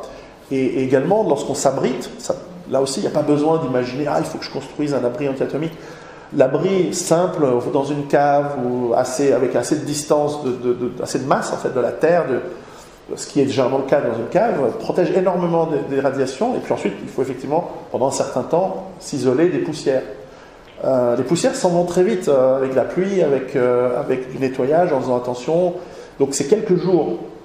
Alors en Suisse, nous, on a, un pays qui, pendant des décennies, souhaitait protéger l'ensemble de sa population dans des abris qui étaient à la fois individuels dans des villas ou collectifs dans des, euh, des maisons. C'est pas le seul pays, il y a la Suède, il y en a d'autres qui, avaient des, objectifs, des, abris comme ça. La Russie, l'Union soviétique et la Russie encore, fabriquent encore aujourd'hui beaucoup d'abris, les maintiennent, ils, font beaucoup de, d'entraînement pour la population. Je ne sais pas en France si vous faites beaucoup d'entraînement pour la population. Pas du tout. Je vous expliquerai pourquoi. Et aux États-Unis non plus, alors que dans les années 50-60, c'était fréquent, etc. Et donc, dans ces, dans ces, aux États-Unis, justement, lorsque les plans de préparation pour la population sont sortis, dans les années 50-60, on disait voilà, il faut rester dans l'abri pendant deux semaines. Pourquoi deux semaines? Bah, Parce qu'au bout de deux semaines, on ne supporte pas d'être avec des gens. On, on, on, s'étripe et on va sortir de toute façon. Donc ils ont dit deux semaines. Ils ont fait des tests, ils ont mis des gens dans un abri pendant deux semaines. Ils ont vu que la première semaine ça va, la deuxième semaine ils commençaient à s'énerver et voilà, il allait y avoir des morts. Donc, donc ils ont dit deux semaines. En fait, ça n'a rien à voir. Ça n'a rien à voir avec l'histoire des radiations. C'est que s'il pleut tout de suite, s'il pleut dans les 3-4 jours après, ben, c'est bon, on pourrait ressortir. C'est pas une question de la, durée. Alors évidemment, les premières heures, on, estime que c'est 48 heures où on, a réduit de 90% les, risques euh, dans le cas d'une attaque nucléaire. Alors évidemment, le, le truc, c'est ne pas vivre là où il peut y avoir potentiellement une attaque nucléaire. Euh, ça, c'est très théorique parce que ce qui compte, c'est de savoir quelle est la géopolitique du moment. Parce qu'évidemment, il n'y a pas de raison qu'un pays attaque un autre pays comme ça, sans raison. On le sent venir. On sent que, par exemple, en 2014, lorsque la Russie a intervenu en, Syrie et que la flotte russe et américaine, plus leurs aviations, étaient dans le même euh, mouchoir de poche, euh, là, c'est dangereux. Donc là, c'est un moment où on se dit, oula. Donc on était en pleine écriture du bouquin, on s'est dit, merde, c'est pas juste un livre euh, technique, il y a vraiment le risque aujourd'hui. Et puis là, en ce moment, ça, s'est calmé. Mais peut-être ça revient. Si, Hillary Clinton était élu, avait été élu, euh, chaud, parce qu'ils étaient vraiment dans une, dans une logique de confrontation avec la Russie. Et les Russes, ils ont, chaque fois qu'il y a une guerre, ils perdent 20 millions de personnes. Cette fois-ci, la prochaine, ils vont faire en sorte que les autres aussi, hein, ils s'en prennent de la gueule. Donc, euh, donc ils ont de quoi faire. Parce que ce qui est intéressant dans, les forces nucléaires, c'est de comprendre que c'est pas juste j'ai des missiles, toi tu as des missiles, c'est que c'est pour éviter que justement on se fasse attaquer par surprise et qu'on ait toute notre force nucléaire détruite, ben on a des sous-marins, des avions, on a, ces, différentes sortes de, vecteurs qui euh, nous permettent d'avoir une possibilité de seconde frappe. Donc si on est attaqué par surprise, c'est pas grave parce que j'ai toujours cinq sous-marins qui sont en train de se balader et je te fais ta misère, donc je te dissuade de, m'attaquer.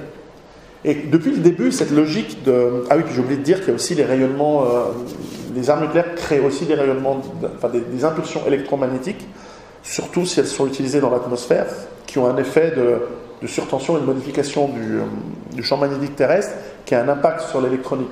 Donc qui peut griller nos téléphones, etc. Typiquement, la première... Euh, euh, s'il devait y avoir un jour une guerre nucléaire, ce qu'on ne souhaite évidemment pas, la première chose, c'est tiens, il n'y a plus d'électricité, le téléphone ne marche plus, et tout le monde, et, chez tout le monde.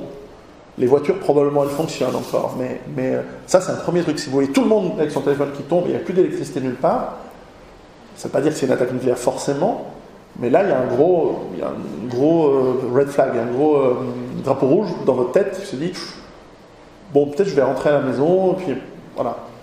A priori, c'est pas fréquent que ça arrive. Donc, euh, c'est pas juste une coupure d'électricité, c'est pas juste une panne de réseau, c'est que d'un coup, votre téléphone est mort et tous les gens autour de vous, ils ont le même problème. Ça, c'est un, ça, c'est un signal.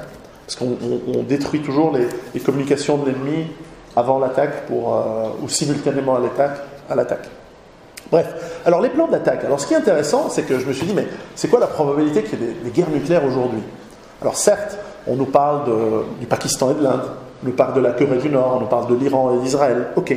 Mais c'est quoi en fait la réalité? Parce qu'on est à 70 ans, bientôt 80 ans des premières armes nucléaires, et euh, on, commence à avoir les plans qui sortent, parce que le, temps a passé. Et, ce qu'on nous a toujours dit, et moi je me souviens petit, on nous avait toujours dit, c'est nous on est le camp du bien, parce qu'on est les, Américains, on est le, monde de la liberté, d'ailleurs ça se voit tellement maintenant.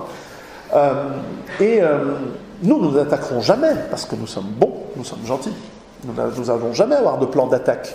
C'est les méchants, c'est les, pourritures communistes qui nous attaqueront en premier, parce qu'on sait que c'est des méchants. Bon, donc c'est ce qu'on nous disait. Et puis aujourd'hui, on a les plans qui sortent, on a les plans de plan Totality de 1946. Euh, attaque euh, directe des États-Unis sur la, sur la Russie euh, avec 20 ou 30 bombes. Sauf qu'à l'époque, ils en avaient que 9, donc ils ne l'ont jamais mis en place. Mais ils voulaient attaquer direct, en disant mais on a une bombe géniale, eux ils n'en ont pas, on va, les, on va les pulvériser, puis ensuite c'est nous les maîtres du monde, et c'est nous qui faisons la loi. Bon, ben, c'est pas très sympa comme, approche. Ensuite, depuis 1961 2003, alors il y en a un entre 1946 et 1961, je vous le dirai tout à l'heure. De 1961 à 2003, ils avaient un plan qui s'appelait Single Integrated Operation Plan, le CIOP, qui est assez connu. Euh, et qui euh, utilisait, euh, voilà, l'idée c'était de, de, faire de la frappe préventive déjà à l'époque. C'était pas du tout, oh, on va se défendre contre une attaque russe, contre soviétique. C'était, bah, le jour où il y a des tensions, on a un plan pour attaquer en premier. Les, soviétiques, quant à eux, ils avaient un plan, alors ça ne veut pas dire qu'ils pensaient l'utiliser, mais en cas de guerre, ils avaient un plan, le, plan, comment dire, le master plan, le plan maîtresse, on dit comme ça? Mettre plan de leur, de leur attaque, parce que l'idée de l'Union soviétique, c'était de plus faire de guerre chez eux. En cas de guerre, ils, passaient directement à l'offensive, en Europe notamment, pour ne pas subir les destructions d'une guerre sur leur propre territoire. Parce qu'ils ont tellement subi dans la Deuxième Guerre mondiale que, que l'idée, et c'est pour ça qu'ils étaient euh, sur l'Elbe pas, et, pas, et pas uniquement chez eux. Donc l'idée, c'était de faire une offensive en Europe, bon ça on, s'en souvient, et, et, dans le plan, il y avait 131 frappes sur l'Europe. Donc 131 bombes qui allaient être déclenchées sur le chemin du passage des, divisions euh, blindées, mais aussi sur des centres logistiques des grandes villes. Donc clairement, il y avait des villes comme ce en en France. il y avait Bruxelles, Amsterdam, Cologne, Bonn, Francfort, Stuttgart, Munich, Nuremberg, Vienne, Vicenza en Italie, Brest, Brest et Toulon, détruites. Ça, c'était planifié euh, direct. Donc l'idée, c'était d'atteindre le Rhin en 7 jours, euh, puis Lyon, euh, en 9 jours et d'atteindre les, Pyrénées un peu plus tard. Donc, euh, alors évidemment, dans ce plan, il, s'était préparé à recevoir euh, des, ripostes évidemment de l'OTAN et françaises.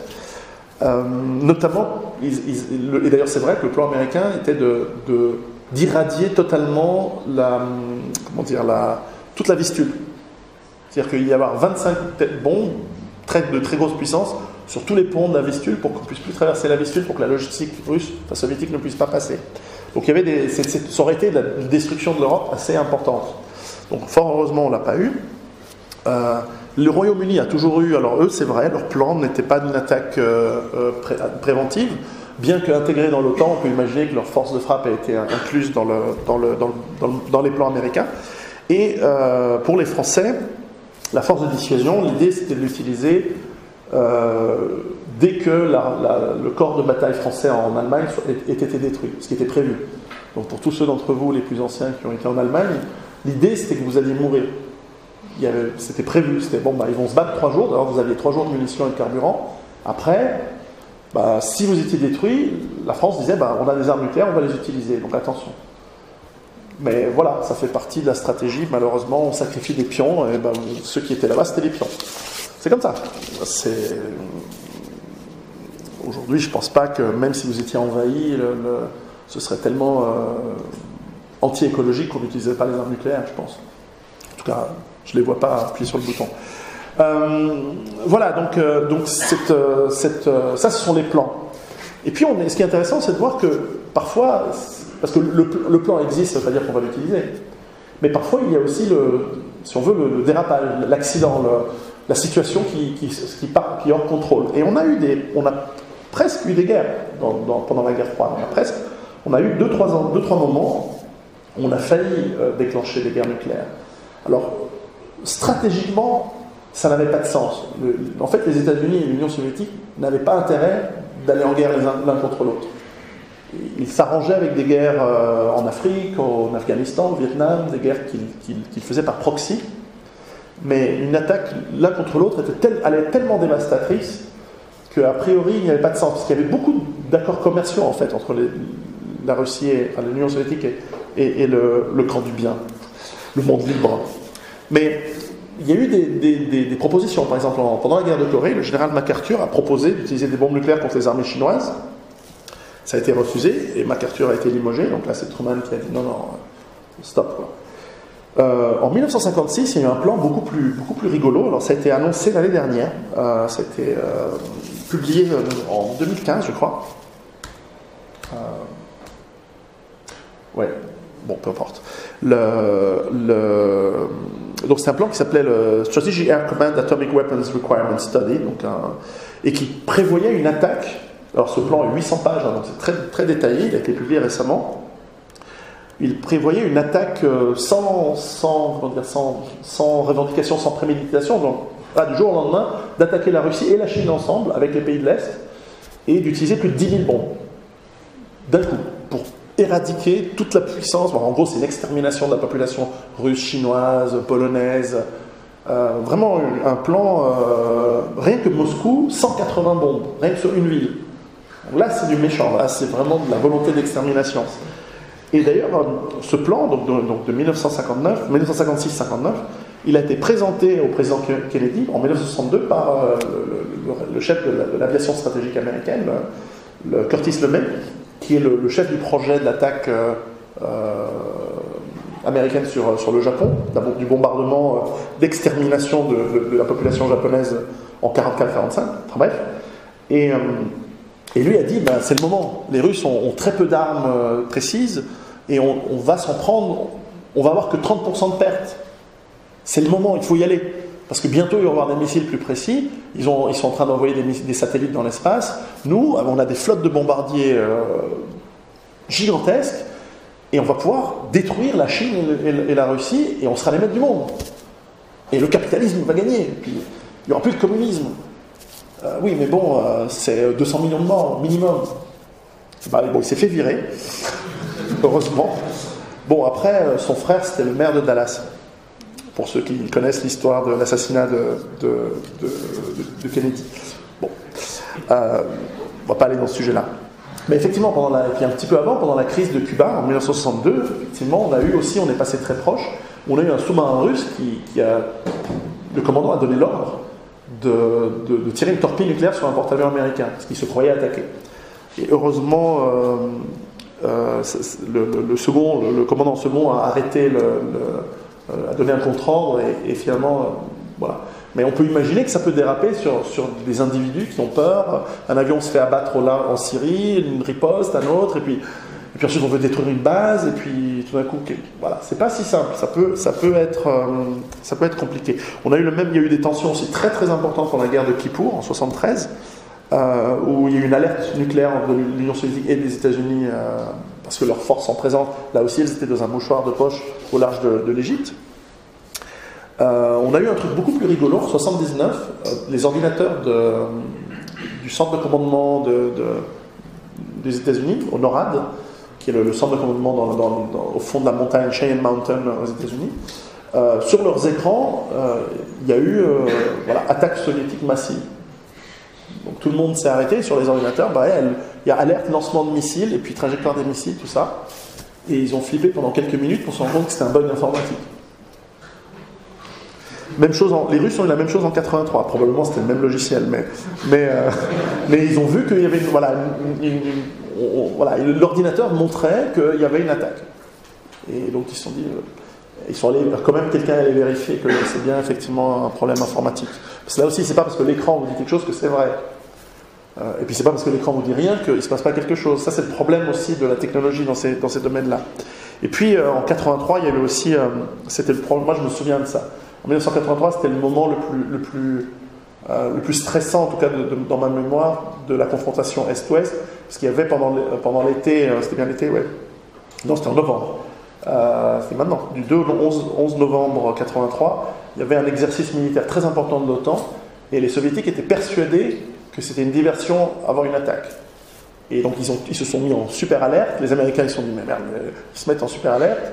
Et, là à cette époque, c'est encore une fois, c'est quand même 45 000 ogives du côté soviétique et 30 000, 35 000 ou 31 000 du côté euh, euh, euh, américain. Donc je, vous parle de ça en, en 10-15 minutes parce que tout ça pour dire c'est qu'en fait on ne peut pas savoir quand ça peut arriver.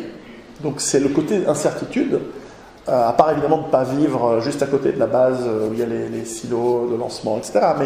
Mais, bon, ça, ça il faut, si vous habitez à côté de Toulon ou de Brest, bah, vous faites une raison. Vous dites, bah voilà, ok, j'ai des trucs à la cave, mais voilà, ça fait partie. J'aime bien cette vie, voilà. Ça, coûte, ça me coûte potentiellement ma vie si le jour il y a une guerre nucléaire. Mais moi, je ne crois pas qu'on ait des énormes risques de guerre nucléaire. Mais euh, on, a eu ce risque beaucoup plus important l'année dernière que, pendant les 20, dernières, les 20 dernières années. Ça, c'est vrai. Mais ce n'est pas non plus un risque qui est aussi violent que celui pendant la guerre froide. Bon. Donc ça, c'est toujours intéressant à, dire. Et puis, euh, encore une fois, vous, verrez en, lisant le livre qu'il y a quand même des mythes. Euh, voilà, on peut vivre, on peut survivre c'est pas. Ce qu'on nous explique, voilà, toutes ces armes nucléaires qui exploseraient dans le monde, ça détruirait l'atmosphère, ça. Non, c'est pas vrai. Ça tuerait tout le monde. Non, loin, loin de tuer tout. Certainement pas la vie, certainement pas tous les humains. Euh, en plus, bah, qui irait bombarder le Cameroun euh, Donc c'est bon, il y a les Camerounais, ils survivent. Donc, l'espèce humaine n'est pas en danger d'une guerre nucléaire. C'est faux. On le dit souvent, mais c'est faux. Alors euh, les gens, c'est à la mode d'être anti-nucléaire et c'est à la mode de dire ah les armes nucléaires, c'est mais oui bien sûr c'est terrible, ce serait horrible, mais c'est pas la fin du monde.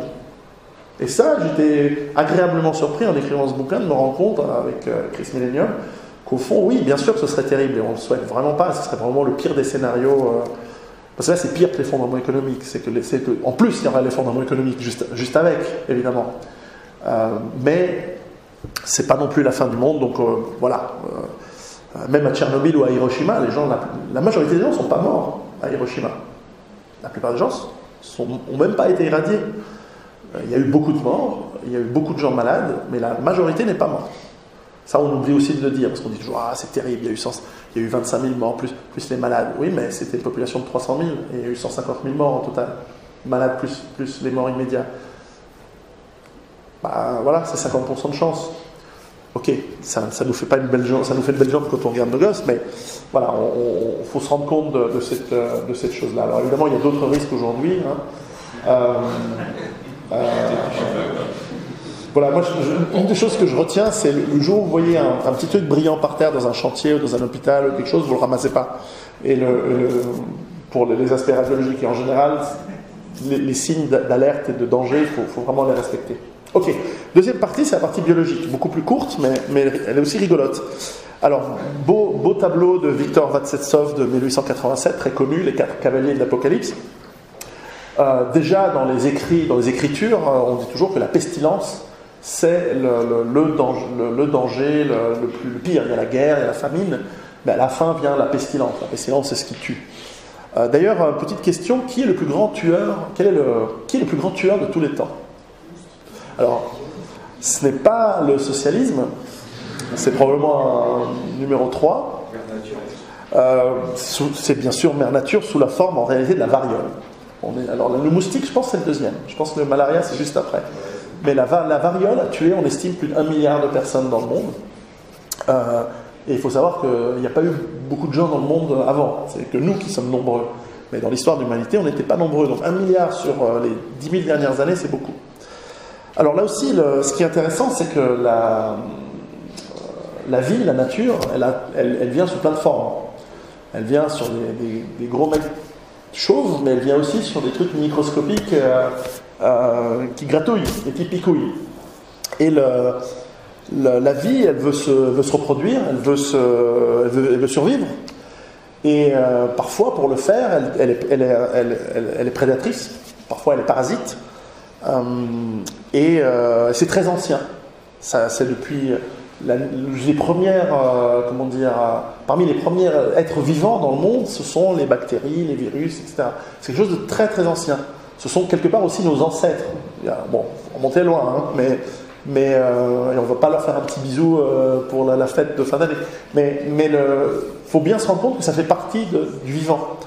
Et que de tout temps, on a connu la maladie. Alors là, on a une illustration typique de danse macabre qui était une représentation artistique, une manière d'extérioriser l'angoisse que les gens avaient lors de la peste, la, grande peste noire de, 1348-52, et euh, euh, où 50% de la population euh, d'Europe est, morte. Hein. faut se rendre compte que c'est un traumatisme.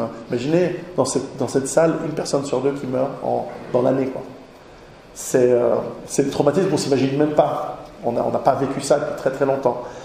Et donc, on a, on a toujours vécu, enfin, pas, pas, c'est pas vrai, pas toujours, mais on a toujours vécu avec des bactéries. D'ailleurs, nous-mêmes, nous sommes remplis de bactéries. Nous, nous, sommes en symbiose avec énormément de bactéries qui nous influencent à un point dont on s'en rend difficilement compte. Mais aujourd'hui, c'est une nouvelle science dans la, dans la, dans que l'étude de notre bio, tome, bio, des bactéries qu'on a dans le corps, notamment dans l'intestin, euh, où nous sommes en, vraie symbiose, y compris dans notre système nerveux. Une grande partie de notre notre cerveau est influencé par les bactéries qui habitent dans notre corps. C'est un truc dément. Mais enfin bon. Euh, donc en fait, nous n'avons pas un libre arbitre aussi grand que nous le pensons. Et, euh, mais enfin, on vit aussi avec les maladies, et notamment depuis l'époque où on est devenu sédentaire. Euh, lorsqu'on était des petites tribus dans la nature, il y avait moins de maladies parce qu'on ne vivait pas avec les animaux. Beaucoup de maladies ont évolué pour passer de l'animal à l'homme. c'est encore le cas beaucoup de l'influenza, de la grippe. Euh, et puis le, fait d'avoir la proximité humaine, les mélanges, vous allez voir à quel point par exemple le mélange des populations humaines a à la fois des avantages et des inconvénients au niveau biologique. Et euh, ben, ça permet, euh, voilà, les maladies ont donc typhus, choléra, fièvre jaune, dengue, malaria, tularemie, brucellose, fièvre, même des sports comme l'anthrax, le charbon, donc la peste, etc. Tout ça a, façonné l'histoire humaine à un point auquel je ne me rendais pas compte avant d'écrire le livre je me suis beaucoup plongé dans, des livres d'histoire pour, euh, pour voir l'impact, au-delà de l'impact médical et, les simples, l'analyse clinique, si on veut, des chiffres. Euh, voilà, 50% euh, de la population d'Athènes meurt pendant la peste d'Athènes. voilà, c'est énorme. La peste de Justinien, 40% du bassin méditerranéen qui passe. La peste noire, d'ailleurs, qui, n'est pas une, une, jeune fille ivoirienne particulièrement mal élevé, mais qui est, qui est donc cette peste qui en fait est partie de Chine, mais qui a tué 50, euh, on, estime que c'est 50% aussi de la population chinoise et indienne. Donc on estime que c'est quelque chose comme 50 ou 100 millions de morts à cette époque. C'est un truc, sauf que les Chinois et les Indiens n'ont pas noté comme nous, mais ça a touché tout le monde. Euh, eh bien, c'est une, ça a des impacts sur la manière dont les gens se voient dans l'univers, la manière dont les gens ont une représentation entre eux et Dieu, c'est sûr que quand il y a la moitié des gens qui meurent, euh, Dieu, euh, pas sympa quoi. Parce que vous y croyez à l'époque. C'est pas comme maintenant. Mais, mais euh, on peut encore y croire maintenant, mais on a rationalisé la chose. On s'est dit, ah oui, mais c'est pas Dieu qui décide que.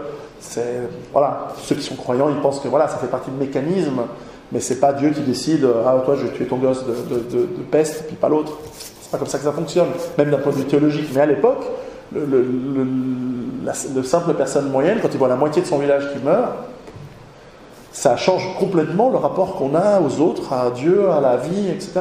Ce sont des changements sociétaux gigantesques, les, maladies. Euh, la peste noire amène la Renaissance bien plus que la chute de Constantinople. La peste noire amène l'individualisme. La peste noire amène la réforme. La peste noire amène le capitalisme. La peste noire amène le monde moderne quand on étudie la chose, on se rend compte que voilà, c'est un changement fondamental de, la manière dont on, voit les, choses. La peste d'Athènes change le rapport des Grecs avec euh, les divinités. Pourquoi? Parce que dans la ville, tous les malades vont dans le temple d'Apollon, qui est le, guérisseur, euh, ou est-ce Hermès? Non, c'est Apollon, c'est bien Apollon, le dieu des, médecins. Les médecins ne savent pas quoi faire parce qu'ils n'ont pas de microscope, ils n'ont pas, enfin, voilà, pas d'antibiotiques, c'est des bactéries. Le, tout le monde va au temple comme ils le faisaient d'habitude quand ils sont malades, sauf que c'est là où ils chopent la maladie et ils meurent et ils s'entassent. C'est, une catastrophe, les, cadavres s'amoncellent, les gens ne les enterrent plus, alors que le rite funéraire dans toutes les sociétés c'est fondamental. Et chez les Grecs, le rite funéraire, c'était l'accès à, la vie éternelle, la vie de vie. On leur mettait des pièces, des pièces d'argent sur les yeux, euh, ils passaient on, les enterrait, ils passaient le Styx et ils allaient dans le royaume d'Hadès, où ils vivaient avec les héros. Euh, là, non. Là, on est obligé de les mettre dans des fosses communes. Euh, tes frères, ton, père, ta mère, tes enfants, tu leur, tu leur nies la vie éternelle. C'est une catastrophe dans ta manière de voir le monde. Donc, ça change ta civilisation. Et, la seule exception, c'est la, pire, c'était la, grippe espagnole de 1918-1920, qui a, eu 60, qui a fait 60 millions de morts en gros dans le monde. Mais parce qu'elle suivait la Première Guerre mondiale, qui était déjà un tel traumatisme, on l'a l'a pas ressenti socialement. Ma grand-mère m'en parlait, elle disait ah l'espagnol, elle disait la grippe espagnole. Bon, c'était terrible, etc. Mais les gens l'ont psychologiquement ajouté dans la guerre. Oui, la guerre était terrible, puis en plus il y a eu la grippe. Mais c'est la guerre, la catastrophe. Donc il n'y a pas eu l'effet social euh, et l'effet de mémoire collective en disant oh, la grippe c'est terrible, l'influenza c'est terrible. Euh, c'est la guerre qui était terrible. Et ça a ajouté aux morts de la guerre en réalité, dans, l'inconscient collectif. Donc c'est très intéressant de voir comment les maladies, en fait, ne sont pas juste des. Voilà, des du malheur qui arrive par-ci par-là, ce sont des éléments fondateurs et modificateurs à, un point euh, bien plus que, enfin, je veux dire, pour, que des êtres humains aient des impacts comme le font les maladies, encore que souvent c'est lié, il faut aller à, voilà, la civilisation musulmane est morte à cause des Mongols. Alors, euh, la première civilisation musulmane, alors aujourd'hui elle est sous une autre forme, mais la, civilisation originale, elle est morte à Bagdad, exterminée par les Mongols. C'est les Mongols qui ont, entre guillemets, sauvé l'Europe de l'islam, si on veut, à l'époque. Euh, mais à part des choses tellement gigantesques que, cette époque, et je dis ça d'un point de vue neutre, hein, je ne suis pas en train de vous dire que euh, sauver c'est une forme d'expression, mais le, les maladies en revanche euh, ne font pas de, tri, elles sont... alors, bien sûr, plus on a un organisme puissant et capable, plus on a un métabolisme capable d'être, de résister aux maladies, mieux ce sera et plus on a de chances de s'en sortir. Par exemple, en fait, on pourrait imaginer que si la peste noire était, ressortait dans la... Parce qu'on a... Alors la peste noire, on n'a pas sait pas exactement, on n'a pas de, traces. Mais par exemple, l'influenza, on l'a retrouvé. Parce qu'on a eu des gens malades, morts d'influenza qui ont été congelés en Groenland, dont on a retrouvé les cadavres relativement récemment, et on a retrouvé dans leurs cellules l'influenza, et donc on a compris ce que c'est. La peste noire, on ne sait pas, mais on pourrait imaginer qu'en théorie, c'est la même souche de peste noire, ce qui est très théorique parce qu'elle n'existe plus, elle a muté dans autre chose. Euh, les virus, par exemple, ou les bactéries, en l'occurrence c'est un virus, peut muter pour devenir quelque chose de, beaucoup plus virulent, c'est-à-dire qu'il se propage beaucoup plus vite, mais euh, dans le cas de l'influenza, parce qu'on on chope tous la grippe euh, saisonnière plus ou moins, mais qui tue plus. Parce que le virus, il n'a pas intérêt à vous tuer, il a intérêt à se reproduire et vivre. S'il vous tue trop, euh, il va tuer tout le monde et au bout d'un moment, il, est mort. Enfin, en tout cas, il va, rester dans un coin. Et puis, euh, donc, donc, le vivant, il est intelligent. Il y a une sorte d'intelligence même la, qu'on peut comprendre, mais on ne comprend pas la source de ça. Alors, ceux qui sont croyants disent ah ben voilà, c'est ça la programmation divine. Mais certainement, il n'y aura jamais des virus qui tuent 100% des gens. Ça, c'est pas possible. la, nature, elle fonctionne pas comme ça. voilà. Donc ça, c'est ça, c'est plutôt la bonne nouvelle. Alors ce qui est marrant, c'est qu'on a eu depuis longtemps, bien qu'on ne comprenne pas ce qu'étaient les, bactéries et certainement pas les virus qui sont souvent encore plus petits, on a utilisé cela dans les guerres, dans les, sièges. On, avait un malade, de, on savait que c'était de la peste, parce qu'on l'appelait la peste, mais on ne savait pas ce que c'était, on disait que c'était le, mal, le morbo en, latin, morbus. Euh, on prenait le cadavre du type, euh, on le catapultait dans la, ville, ou on le mettait dans le puits pour espérer que l'ennemi boive l'eau qui est contaminée, etc. Donc on a utilisé ça de manière un peu salope depuis toujours. Euh, donc c'est connu. C'est pour ça qu'on parle d'agent pathogène, parce que ça crée du, pathos, ça crée de la, douleur, ça crée de, l'effet sur les autres. Alors, dans le, liste, dans le bouquin, je me suis amusé à faire la liste des grandes épidémies, mais même chez nous, et pas si longtemps, probablement nos grands-parents ils se souvenaient de l'histoire euh, de leurs propres grands-parents par rapport aux grandes épidémies de typhus du 19e siècle. Alors aujourd'hui, le typhus, ça a l'air con, il suffit de se laver les mains, on boit beaucoup d'eau, on prend d'antibiotiques, c'est réglé. Mais, mais à l'époque, c'était des. Même en France, il y avait des morts, des, milliers de morts euh, au XIXe siècle. On, a des, des vagues de, de, typhus, par exemple, en Amérique, euh, qui encore au XIXe siècle tuaient des dizaines et des dizaines, des centaines de milliers de gens. Euh, l'hygiène nous a permis, alors vous allez voir que on a quand même des, des, des, armes hein, contre, contre ces épidémies et ces maladies. Euh, alors on parle de, bactéries, champignons, parasites, sont des êtres vivants. On parle aussi de toxines, mais qui, elles ne sont pas vivantes. Dans, la, partie biologique, on parle de toxines. Les toxines sont produites par des êtres vivants, par des bactéries souvent, mais aussi par des organismes. Euh, qui peuvent être extrêmement euh, dangereux. Hein. La botuline, la, ricine sont des toxines. Il y a même des toxines neurologiques. Par exemple, les, serpents, hein, quand, ils vous mordent, il y a certains serpents qui ont des, dans leur, euh, dans leur venin, il y a des toxines neurologiques qui peuvent vous tuer très vite. Euh, donc on, est capable d'utiliser ce genre de, produits euh, biologiques. et puis il y a les virus, évidemment, qui sont des êtres... on ne peut pas dire vraiment que c'est vivant, c'est autre chose. Mais enfin, voilà. et on classe tout ça en différentes, en, sous forme de dangerosité. Et chaque, il y a énormément de centres de recherche, de, de, voilà, de, d'études qui, classent tout ça et qui, chaque année, il y a des gens qui travaillent à fond là-dessus, dans des centres de recherche, pour déterminer qu'est-ce qu'il y a comme danger à un moment. Alors, il y a des nouvelles maladies, maladies hein, la, nature ne s'arrête pas. Par exemple, depuis les années 70, on a Ebola, par exemple, qui est arrivé. C'est une maladie qu'on ne connaissait pas avant. Ça ne veut pas dire qu'elle n'existait pas, parce que le virus peut-être existait, mais il était dans un autre. Peut-être c'est un virus qui vivait dans des singes dans une région, tout d'un coup, on allait euh, tripoter les singes, je ne sais pas ce qu'ils ont enfin, on mange, on les mange, on se fait griffer, peu importe. Euh, et donc, on se, on chope, le, truc. Ça part dans le village, au Zaïre, en 76 ou 79, je crois que c'est 79. Il y a une première grosse contamination, il y a eu plusieurs centaines de morts, etc. Donc là, on a une nouvelle maladie qui émerge. Mais ce n'est pas encore une pandémie.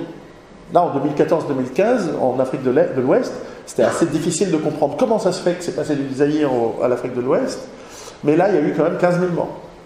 Donc c'est déjà une étape supérieure. Et puis on a été très intelligent, on a pris des, malades, on les a amenés aux États-Unis, on les a amenés en Suisse, on les a amenés dans plein pour étudier, avec un certain risque. Alors moi j'ai interviewé des gens qui ont traité les, patients en Suisse, donc ils étaient quand même comme ça.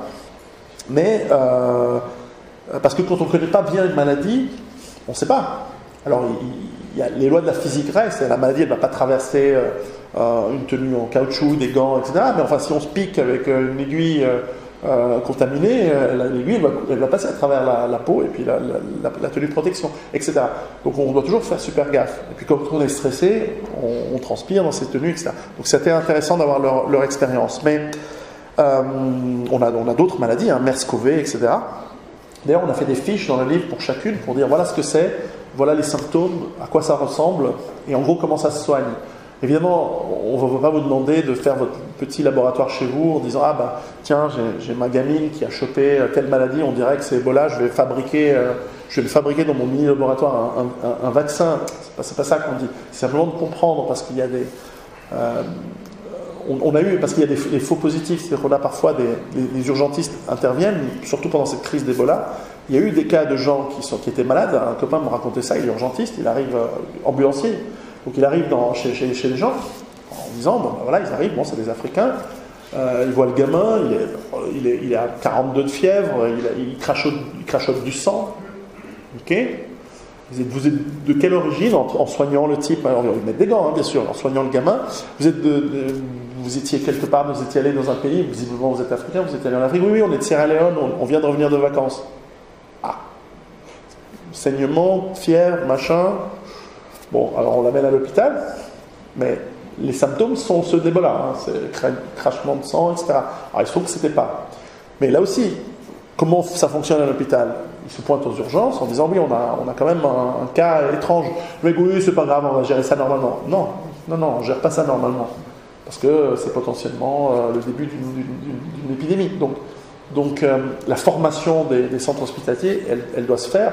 Et évidemment, c'est très compliqué. Je prends par exemple une maladie moins grave, mais quand même qui a tué des, centaines de milliers de gens dans l'histoire, euh, et qui réapparaît, c'est la tuberculose.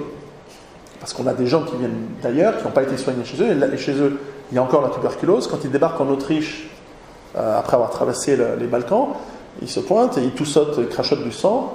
Bon, les gens se disent oui, bon, c'est infection pulmonaire, machin, il lui donne, il lui donne deux, trois trucs. Mais en fait, il ne voit pas que c'est la tuberculose parce que ça fait, pas, 50 ans qu'on n'a pas enseigné la tuberculose à l'université, aux médecins, parce qu'il n'y en a pas. On va pas se faire chier à, enseigner aux étudiants. On leur dit que ça existe, on leur dit ce que c'est, mais ils l'ont lu dans un bouquin, mais on n'a jamais traité un, malade, à moins d'être un médecin qui, qui, va dans les pays, mais c'est des médecins de spécialistes de maladies tropicales, des, grands spécialistes. Mais le, type, l'infirmier ou le simple médecin qui les, tous ces migrants, euh, machin, il n'a pas appris ça. Alors maintenant, il devrait apprendre. Ça, c'est un exemple de réémergence de maladies anciennes avec bah, les mouvements humains à travers le monde. Euh, et puis, euh, il y a aussi une chose intéressante, c'est qu'aujourd'hui, notre médecine, elle est capable de faire dans ce domaine-là euh, des choses incroyables qui, n'existaient pas il y a un siècle. On a des, antibiotiques, on a de l'hygiène extrêmement bien. on est capable de stériliser vraiment très très bien les, les, environnements dans lesquels on soigne les malades. Imaginez encore pendant les, guerres de Napoléon III ou, ou la guerre de Crimée, où la plupart des gens sont morts de maladie lorsqu'un cadavre, lorsqu'un soldat malade mourait dans, sa paillasse, on enlevait le cadavre et on, mettait, le, blessé suivant dedans. Je la, septicémie, enfin, c'était, en fait, on le condamnait. On le condamnait à choper les infections du, précédent. On n'avait aucune idée. On était des abrutis, hein, complètement. Bah, on ne pouvait pas faire autrement, on ne connaissait pas. Euh, mais ça fait pas longtemps qu'on euh, qu'on a cette évolution. Et en même temps, trop d'hygiène euh, et trop de politiquement correct nous oublie, a fait oublier certaines bonnes procédures qu'on avait dans le temps. Dans le temps, quand il y avait des malades, on faisait une quarantaine. Aujourd'hui, ça se fait plus. J'ai posé la question, la réponse est édifiante. Je dis, mais ce serait pas compris d'isoler les gens. S'il y avait beaucoup de malades et qu'on faisait une quarantaine dans un stade, ça nous rappellerait les heures les plus sombres. Donc on fera plus des camps d'isolation, de, ben voilà, ben ça se fait plus, ben on, va, on va le payer peut-être un jour. Donc, donc on a ça. Et d'un autre côté, trop, de, trop d'hygiène fait que nos organismes ils commencent à s'affaiblir. C'est-à-dire qu'on a vécu 50 ans, ou probablement la génération de mes parents et, peut-être encore la mienne, on a été bien nourris et on a fait beaucoup d'activités sportives et la qualité de la nourriture était bonne. Et probablement ça, ça faisait 10 000 ans qu'on n'avait pas une qualité de nourriture comme, comme celle qu'on a eue. Et maintenant ça, ça devient dégueulasse de nouveau on a toujours accès à de l'excellente euh, mode de, nutrition, etc. Gilles Lartigot vient ici demain en conférence, donc à, Nantes. Euh, mais clairement, notre capacité à, résister à des maladies, elle est essentiellement due à notre, capacité naturelle de tenir le coup. Et trop d'hygiène, notamment aux enfants, les enfants, il faut les laisser dans leur, caca et dans, la poussière. Euh, plus on les laisse dans des, environnements, des stériles, moins ils développent d'anticorps, plus ils auront des, astres, des allergies, etc. Donc on a cette, on a cette chose. Alors, euh, aujourd'hui, on a, un problème, c'est la dissémination rapide. C'est clairement avec les, voyages en avion et, euh, la promiscuité physique des, euh, de la population et le nombre. on a une immense probabilité que des maladies passent d'animaux aux, humains et que les humains les propagent à travers le monde très très vite. aux États-Unis, en 2001, en 2000, 2, sauf erreur, en 2001, a eu lieu l'exercice, on l'explique dans le détail dans le bouquin, qui s'appelle Dark Winter. Je l'avais déjà mentionné dans Survivre à l'effondrement économique, mais on l'a un peu développé. Euh, en gros, le, test était de voir si les terroristes amenaient la variole dans des centres commerciaux, dans, dans, deux, trois villes aux États-Unis, en combien de temps les systèmes euh, arrivent à mettre en place des plans et ils ont simulé le truc, et en trois jours, c'était hors contrôle, tout le monde tombait malade. C'est 50% de mortalité, hein, la variole et aucun d'entre nous n'est plus vacciné. Plus personne n'est vacciné. Moi, j'ai sûrement été vacciné dans les années 70 quand j'étais gamin, mais euh, c'est un, vaccin qui ne dure pas. Et, euh, oh, c'est une maladie qui est éradiquée, sauf qu'elle existe toujours dans des laboratoires. Donc, euh, voilà, donc, donc ils se sont rendus compte qu'il faut reconstruire des vaccins. Alors la bonne nouvelle, c'est que les États-Unis, la France, la Suisse, plein d'autres pays, on a des stocks de vaccins contre la variole équivalents à la population. Donc heureusement. Mais avant cet exercice-là, d'ailleurs, avant, avant les années 2000, ils n'en avaient pas. Je pense qu'en France, pour 60 et quelques millions d'habitants, il devait avoir 500 000 doses. En espérant qu'ils allaient pouvoir contenir, que tout d'un coup, ah tiens, à Perpignan, il y, a, de la variole, bon, ben, on va vacciner tout le monde à Perpignan. Sauf qu'entre le temps, le temps de le faire, ben, il y a un type qui a pris le train pour Paris, l'autre qui a pris. Puis il y en a partout. Donc 500 000 doses, c'était pas assez.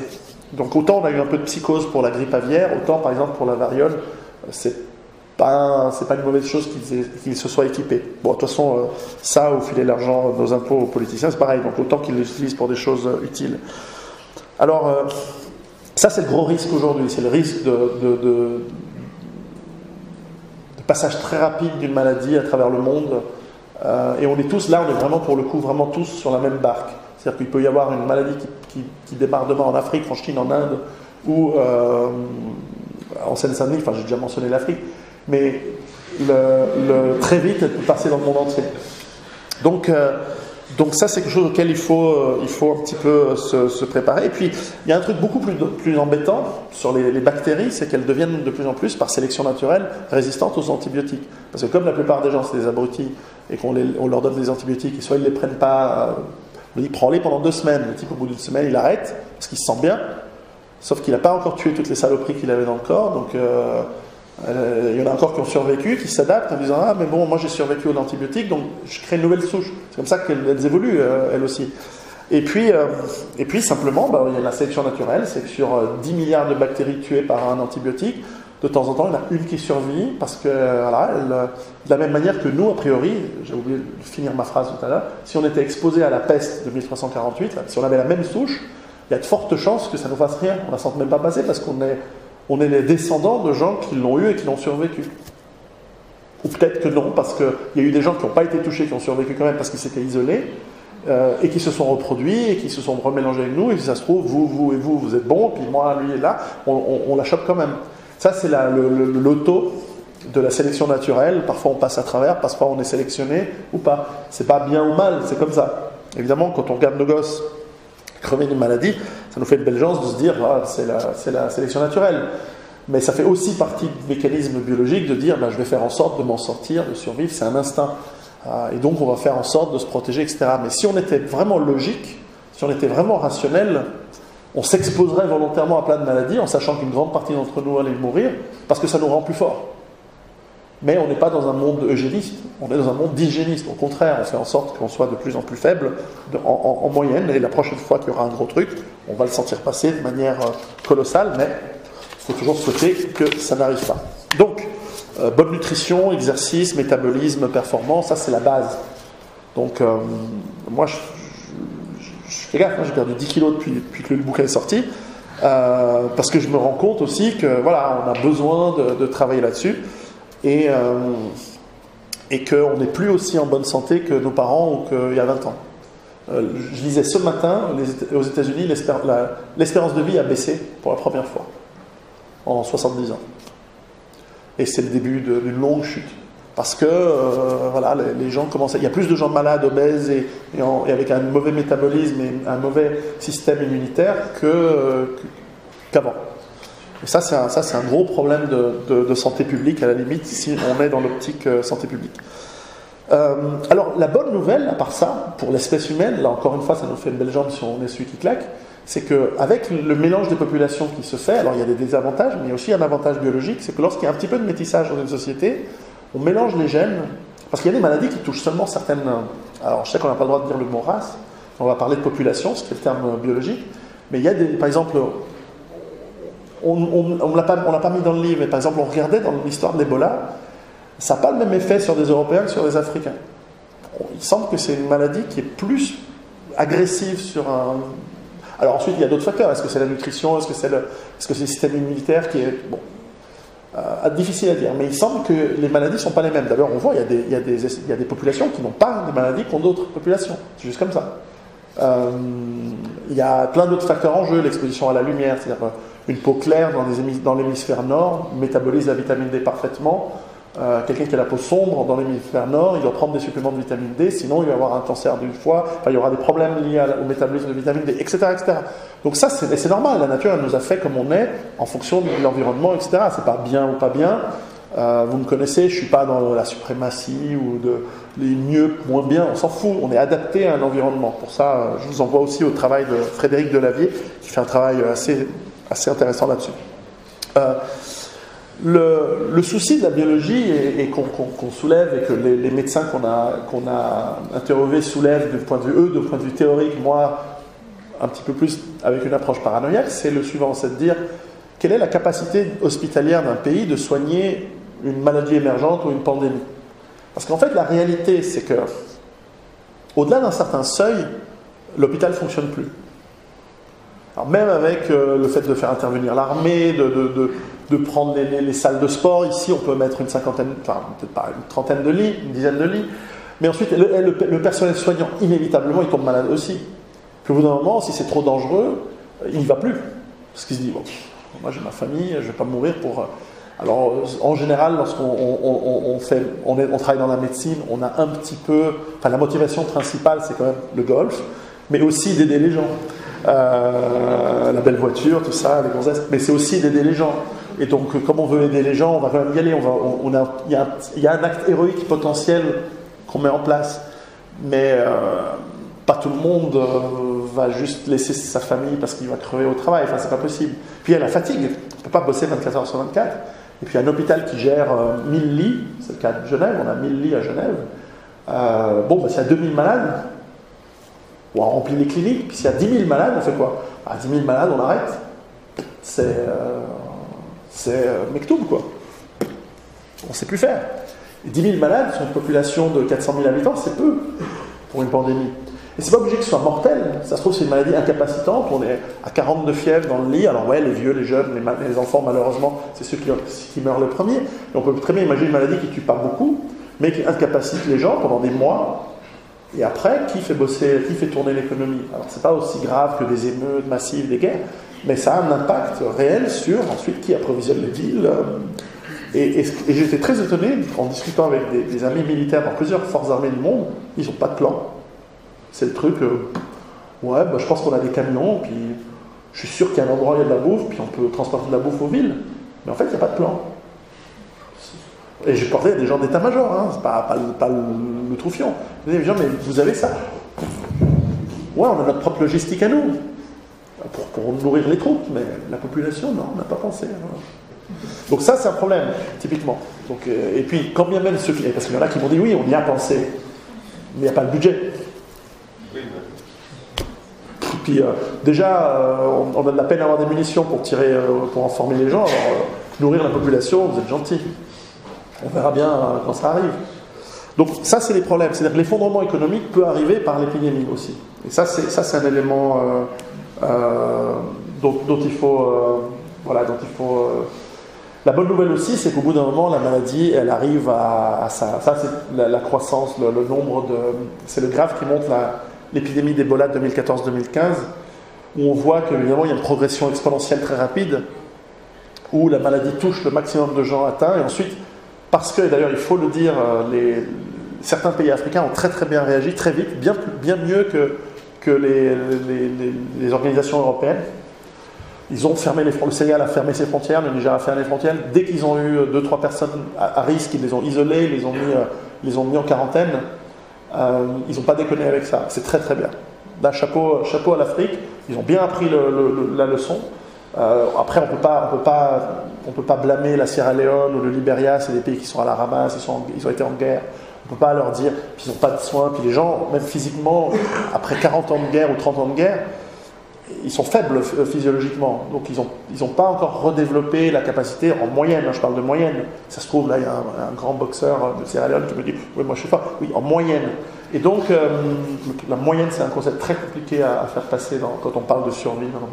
Bref, et donc on voit qu'au bout d'un moment, ça se tasse. Ça se tasse parce que les gens s'isolent, on a isolé les malades, on a fait les bons, les bons choix, et puis aussi il y a moins de hôtes pour le, pour le virus en l'occurrence. Donc, donc ça, on, sait faire. Donc quoi qu'il arrive, c'est pas ça qui, encore une fois, c'est pas la fin du monde. C'est pas le. Mais enfin, encore une fois, tripotez pas les gens qui ont l'air super malades. Euh, oh, regarde le type par terre, il crache du sang, etc touchez pas. Euh, appelez l'ambulance, appelez. Euh, euh, voilà. moi, j'écris beaucoup de livres que je publie pas de, science-fiction, mais j'en ai imaginé. Il y avait une petite histoire dans un de mes livres de, science-fiction où ça se passe aux États-Unis, donc enfin on a l'équivalent de Kevin et Mouloud aux États-Unis. ouais, ouais, ouais, viens, vont dans un, c'est le bordel, il y y a X raisons, il y a un effondrement qui se passe. Et ils se disent, ouais, là-bas, il y, a un, truc, à ce qui paraît, il y a des médicaments, il y a sûrement des drogues, on va pouvoir les revendre, etc. Puis ils descendent, ils descendent. Ils pètent les murs, ils rentrent dans le machin à la masse, truc. Oh, regarde, regarde, t'as vu, là, il y a des trucs, il y, a des- symboles, c'est rigolo, on dirait des trucs. Ouais, ça doit sûrement valoir beaucoup d'argent, viens, on va les prendre. Ah merde, j'ai pété l'éprouette, ouais, c'est pas grave, viens, on s'en va. Et voilà, c'est comme ça que ça, peut démarrer. Bon, c'est dans mon esprit, évidemment, euh, très fertile. Donc, quand vous voyez des symboles comme ça, vous tripotez pas. Alors, dernière partie, avant la, conclusion, la partie chimique, enfin avant la, partie préparation qui est courte, la partie chimique. Là aussi, euh, bon, la chimique c'est plus récent, parce que ça c'est une invention humaine. On, a commencé à, on s'est habitué, on a, on, a, on a bien sûr depuis longtemps, on sait qu'on peut faire des, fumées toxiques. Si on brûle certaines plantes, certains, certains organismes, ça va faire des fumées désagréables pour l'en- l'ennemi. Ça, on l'a toujours, toujours été, les fumées toxiques, souvent à base de soufre euh, qu'on utilise pendant les, les- le siège, pendant les sièges de, villes ou de, châteaux. Le feu grégeois, le feu grec, hein, c'était une, euh, sorte de, composite chimique qu'on utilisait pour enflammer euh, les navires adverses, etc. Et c'est surtout pendant la, Première Guerre mondiale que c'est devenu en guillemets populaire. Le, chimiste allemand, c'est Fritz Haber, qui avait développé des gaz à base de chlore, puis des gaz suff- suffocants comme le phosgène ou l'acide euh, des vésicants qui brûlent, hein, qui brûlent les poumons, comme l'hypérite. euh. Et puis après la Première Guerre mondiale, on a développé les, neurotoxiques, les, euh, euh, qui attaquent le, système nerveux, comme le sarin, le tabac, le, VX. Alors ça, c'est vraiment du hyper méchant. C'est-à-dire que là, vraiment, si l'utilisation est très particulière, très concentrée. En réalité, c'est pas un grand risque pour, pour nous tous, pour faire simple. Parce qu'en fait, la, possibilité qu'il y ait quelqu'un qui vienne utiliser du gaz VX contre vous, pourquoi Enfin, c'est pas fait pour les populations civiles, bien que Saddam Hussein, par exemple, l'a utilisé à Arabia en 86, 88, je ne souviens plus. Et euh, euh, il y a eu une attaque terroriste à Tokyo en utilisant du sarin euh, en 1995. Euh, les, les- les rebelles, en guillemets, euh, syriens, bon là ils sont en train de se faire tuer, c'est bien, euh, on l'ont utilisé en Syrie contre, les forces de, Assad, du, régime, du gouvernement légitime. Euh, mais les risques dans notre monde d'utilisation d'armes chimiques, on a Halabia donc, en, en Irak, on a effectivement des, terroristes qui ont accès, hein, ils ont du chlore, hein, ils, ont, ils ont des armes chimiques, hein, ça c'est clair. Mais le risque est très faible parce que, encore une fois, c'est très concentré. Euh, on n'imagine pas des épandages par avion comme, les Américains l'ont fait avec l'agent orange au Vietnam, avec des toxines. et euh, ça, ce serait impossible pour des groupes terroristes comme ça. Alors on pourrait attaquer, oui, une attaque dans le métro, un fût rempli de, gaz qui explose. Si ça leur a pas déjà explosé avant à la gueule, parce que c'est quand même compliqué à manipuler, mais enfin bref, on peut imaginer ça. Donc l'effet psychologique, il est intense. C'est sûr que quand vous savez que peut-être dans le métro ça peut péter, parce que la, semaine dernière il y en a eu un, je sais pas, dans le métro de Düsseldorf. Euh, oui, ça flippe, mais les chances que ça arrive sont faibles. Et puis il faut vraiment être au mauvais endroit au mauvais moment pour, se faire choper. Donc moi je, pense que voilà, par exemple, les gens disent que je- quel gaz je dois acheter pour me balader euh, tous les jours? J'ai aucun. Enfin non, c'est pas pas du tout l'approche, enfin, c'est pas du tout la stratégie. Donc je dois faire l'anti-commercial moi, j'ai sur ce coup-là. Il y a des situations si vous habitez. Alors voilà, le risque industriel, lui, il est réel. Euh, dans beaucoup de villes, on habite près de, là c'est de Bhopal, hein, on habite près de cuves, euh, d'usines pétrochimiques, d'usines chimiques, de, teintures, de peintures, de plastique, euh, qui stockent et qui produisent d'innombrables quantités de, produits toxiques, chimiques, hydrocarbures en très grande quantité, qui sont transportés un peu partout. Là, il y a en ce moment même, à, Nantes, il doit y avoir des camions qui transportent des trucs dangereux, qui se baladent. Euh, sur les voies de chemin de fer, ça, donc ça peut vous arriver en plein milieu de la campagne. C'est arrivé en Suisse en 2015. Euh, un, wagon transportant du, chlore se, se renverse, le, train déraille, le, wagon se renverse, il y a un nuage de chlore. Bon, alors oui, c'est en pleine campagne, ils ont évacué que 150 familles. Mais bon, euh, voilà, donc ça peut arriver partout. Donc ça, c'est le côté où, sans être paranoïaque, les chances que ça vous arrive sont faibles.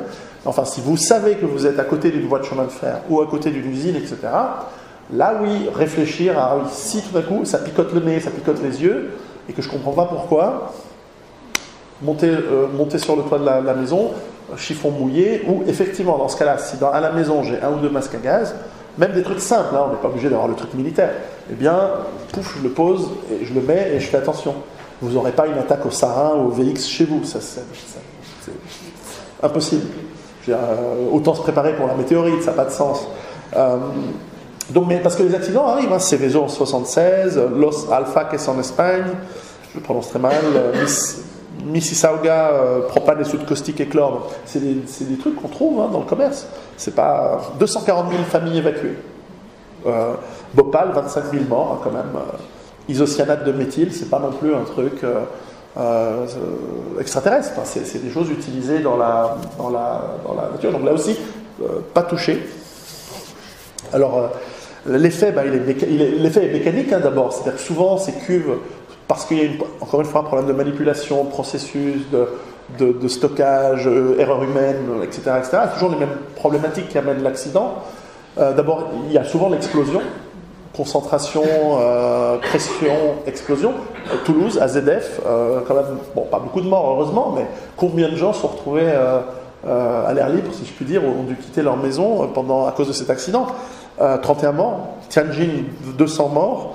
Euh, parce que effet thermique, inflammation, feu, euh, incendie, et puis bien sûr le toxique et le corrosif euh, qui s'ajoutent, qui peut être l'inhalation par voie respiratoire, oculaire, interne par empoisonnement, contact avec la peau, etc. Il y a toutes sortes, là aussi, d'effets, plus les effets environnementaux sur évidemment l'environnement, la pollution des eaux, des terres, etc décontaminer des zones, euh, des usines chimiques. Moi, j'avais bossé une fois avec une entreprise euh, américaine qui était spécialisée dans la décontamination des, sites chimiques euh, et industriels, en gros, hydrocarbures et autres. C'est un boulot de dingue. Il faut, enlever des, tonnes, de, enfin, des surfaces de terre, sur la, des, profondeurs sur la surface qui sont gigantesques. C'est un vrai problème environnemental aussi. Parce qu'on ne peut pas vivre entouré de, ces, trucs chimiques qui nous sont bien sûr utiles euh, à la vie quotidienne parce qu'on aime bien avoir les couleurs, les teintures, les, parfums, les savons. Enfin, euh, voilà, c'est le prix à payer de notre monde industriel. Euh, mais voilà, c'est un risque. Alors, les quatre risques, ce serait rigolo de faire un tableau en disant voilà la probabilité du risque et l'impact du risque. C'est sûr que le, chimique, c'est un truc qui. Vous prenez le truc sans, maintenant, là, tout de suite, c'est vraiment hard. Mais en même temps, les chances sont, infimes. Donc c'est peut-être la préparation là, qui est à la fois la plus simple, parce qu'encore une fois, tout le monde peut avoir un, masque, des lunettes, des gants, euh, pas toucher, tout le monde peut le faire. Le comportement, c'est le plus important. Et d'ailleurs, je vais passer à. Et euh, lorsqu'il y a des petits signaux comme ça de, danger, euh, ça vaut la peine de les, de, les respecter. C'est pas par hasard. vous dites, vous dites pas, non, non, mais c'est un complot en fait. Non, non, ça brûle, ça fait mal, ça pique. Donc, euh, donc soyez attentifs, et il y en a plein. Donc en général, méfiance quand vous voyez un truc, c'est pas par hasard qu'on le met. Alors, euh, là aussi, comment est-ce qu'on se prépare alors? Euh, À l'époque, on, nous publiait justement ces idées des abris, et parfois dans le monde un peu survivaliste, il y a cette mythologie de l'abri. Il faut sous terre, dans un bunker, etc. C'est bien sûr, vous me connaissez, vous connaissez mon travail depuis 5 ans, je ne parle jamais de ça, c'est absurde. Euh, ça peut avoir son utilité dans, des cas très particuliers, mais la réalité, c'est que ce n'est pas, pas ça. On a toutes sortes de stratégies. L'important, c'est de, encore une fois, c'est de, comme je disais au tout début, c'est de connaître le danger. A priori, euh, les gouvernements, nos, chers élus et autres, euh, ont des plans. C'est vrai, il y a des plans. Ils ont des plans qui sont d'ailleurs de moins en moins pour la population et de plus en plus pour eux. Là aussi, on a, on a vu que jusqu'aux années 90, par exemple, notamment aux États-Unis, on préparait la population à une éventuelle guerre. À partir des années 90, le budget n'a pas changé. Mais on ne prépare plus des abris, des bunkers pour la population, on les prépare pour le gouvernement, donc ce, qu'ils appellent le Continuity of Government, qui est un plan qui existait avant. Mais le, budget n'est plus que pour eux. C'est en cas de gros bordel, nous on va se sauver, nous et notre famille mais pas la population. En Russie, c'est pas vrai. En Russie, ils continuent à, je crois qu'à Moscou, depuis 5 ou 6 ans, ils ont créé 5000 nouveaux euh, abris antiatomiques, par exemple. Donc, la question, c'est, certes, il y a des plans, les gouvernements ont des plans, souvent ils les communiquent. Vous avez le ministère de la, Défense en France qui vous communique des plans en cas de problème. Les, riverains des centrales nucléaires, normalement, reçoivent des brochures d'information et ont priorité de distribution de, capsules, de pastilles d'iode en cas de. Bon, après, moi, est-ce qu'on fait confiance dans, l'efficacité du gouvernement? A priori, c'est les organismes les moins efficaces de, l'organisation humaine, hein, le gouvernement. ils ont beaucoup de moyens, mais souvent c'est des usines à gaz. Est-ce qu'ils auront le temps de. Encore une fois, ils ont, évacué tout le monde à Tchernobyl très vite, mais trois jours trop tard. Donc, est-ce qu'ils vont avoir le temps de vous distribuer les pastilles d'iode au bon moment, s'il y a un problème? Ouais, faire confiance c'est bien, mais faire soi-même c'est aussi bien aussi. Donc, moi je, dis toujours, voilà, très bien. Après tout, hein, ils vous ont dit que le, nuage de Tchernobyl s'arrêtait à la frontière. Ils vous ont, euh, dit que l'amiante c'était parfaitement sûr. Euh, ils vous donnent l'autorisation de construire dans des zones inondables. Moi, je, alors, avec Chris Millennium qui vient d'un organisme étatique, puisque le GIGN évidemment fait partie de l'État, lui avait une approche, je me souviens, on avait beaucoup discuté là-dessus très amicalement. Et il me dit non, mais d'ailleurs on l'écrit dans le bouquin, il faut écouter la radio, il faut, écouter l'État, il y a des alarmes, il y a des sirènes, etc. Moi, je dis ouais, c'est vrai, mais pas faire confiance. Alors là, on a, une différence. Par exemple, quand l'État te dit bon, bah, il y a un problème, venez tous, on va vous mettre dans un camp, on va s'occuper de vous. Moi, s'il faut se barrer, il faut se barrer, mais je ne vais pas dans leur camp de merde. Je vais dans mon truc à moi que j'ai préparé à 20 km, où j'ai planqué des trucs, etc. J'ai pas confiance. Mais ça, c'est moi. C'est peut-être moi qui suis parano, c'est peut-être moi qui fais pas confiance, mais en général, les États, avec des camps, ça finit par des gens qui meurent en masse. Mais euh, pas toujours. Hein. Les, Japonais aux États-Unis, ils sont pas tous, enfin ils les ont pas tués hein, quand ils les ont mis dans des camps en 41. Mais laissez-moi tranquille. Moi, je n'appartiens pas à l'État. Point.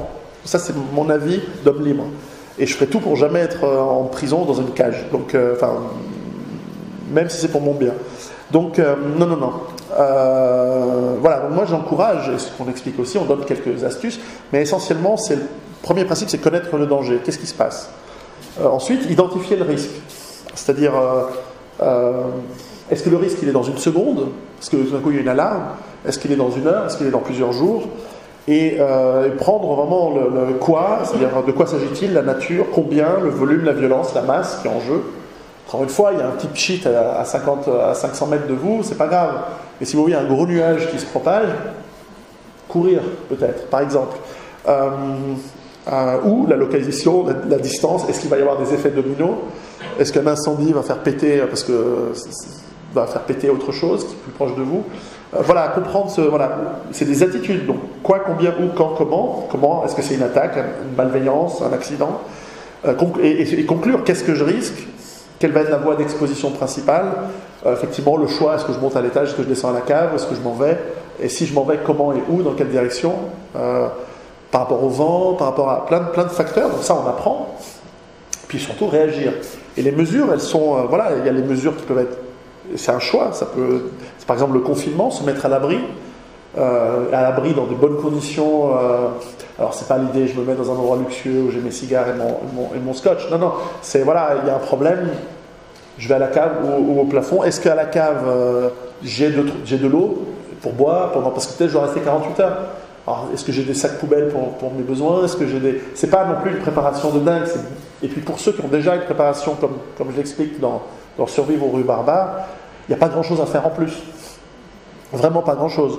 Donc, euh, ensuite, se protéger, sécuriser le lieu, euh, se protéger soi-même avec, oui, des masques, des protections. L'investissement, il n'est pas très simple. Des respirateurs à, 5 euros, 10 euros, des lunettes euh, étanches, parce que voilà, des bottes et des gants de caoutchouc, un peu d'eau, un, peu de, un peu de nourriture pour tenir 48 heures. C'est pas énorme comme investissement à avoir chez soi. Euh, par exemple, quand on parle de sac d'évacuation, on, doit quitter l'endroit parce qu'effectivement il y a un vrai problème. Bon, euh, vous avez déjà votre sac d'évacuation parce que c'est un truc qu'un citoyen normal doit avoir. Alors c'est pas obligé que ce soit le truc très sophistiqué, c'est un sac de sport avec des couvertures, un anorak, des chaussures, de quoi changer, de quoi changer les gosses. Et puis hop, on part, puis on, s'imagine qu'on reste 24, 48 heures, 72 heures. C'est pas, pas non plus. Euh, je vais survivre pour toujours euh, dans la forêt. C'est pas, pas du tout cette approche-là. Donc évacuer, savoir où aller, dans la bonne direction, euh, en sécurité, rapidement. Alors il y a les techniques euh, des PIF, hein, direction, point à atteindre, itinéraire, formation. Il y a les, on peut prévoir des procédures à l'avance. Ça, ça fait dans le cadre familial, ça peut aussi se réunir. C'était une conversation intéressante de se dire bon, bah, s'il devait y avoir un problème avec l'usine qui est à côté et qu'on devait quitter, on fait quoi? Avoir un plan, une procédure. Donc là, il y a les pour ceux qui, ont, connaissent, ceux qui ont fait l'armée ou le monde militaire, vous connaissez les procédures de type PATRAC DR, SMEP, etc., etc. Ça, on explique dans le bouquin. Et puis, comme je dis, voilà, un minimum de matériel. Moi, la seule chose qui a changé dans mes sacs d'évacuation, c'est d'avoir un, masque et des lunettes étanches. Euh, et puis, à la cave, j'ai des, bottes et, des gants. Et puis, parce que je suis parano, je me suis acheté une tenue, euh, une, tenue au caoutchouc, mais en même temps, euh, je n'ai même pas essayé parce que ça me fait chier d'essayer. Ça a l'air con comme ça, en, zombie habillé en jaune, en gros canard, quoi. Bon, ensuite, il y a la capacité à décontaminer. Là aussi, c'est pas très compliqué. De l'eau, une brosse, euh, et surtout apprendre à se, à se, déshabiller, pas s'en foutre partout. Si on est contaminé, on a des, alors le nombre de gens qui, ont des, de l'acide, hein, même dans des laborantins, etc., qui paniquent, ah mon Dieu, puis ensuite, ils, voilà, partout, ensuite, tu essaies de te déshabiller, il, y a, une procédure. Alors ça peut être rigolo d'apprendre euh, à, la faire, c'est vieux, hein, c'est pas. Comme parlait le, matériel est tout simple.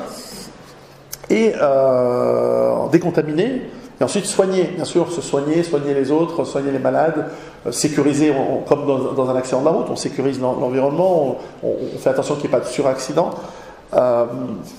Euh, on fait attention à ne pas se gourer. Une brûlure chimique, c'est pas la même chose qu'une brûlure par chaleur. on ne donne pas des antibiotiques pour les, virus, c'est pour les bactéries. On ne donne pas des antiviraux pour des bactéries, c'est pour les virus. Voilà, pas se gourer, des trucs très simples. Lire la notice d'emballage, euh, on a des sérums pour les toxines et pas l'inverse, etc., etc. Juste des trucs simples. Euh, et puis à plus long terme, c'est sûr que d'intégrer ces risques et ces mesures dans le contexte d'une préparation générale, voire de votre base autonome durable, si c'est votre stratégie. Donc on peut imaginer, euh, on peut imaginer des, scénarios où on va devoir vivre dans un monde où ce genre d'accident va, être, va arriver.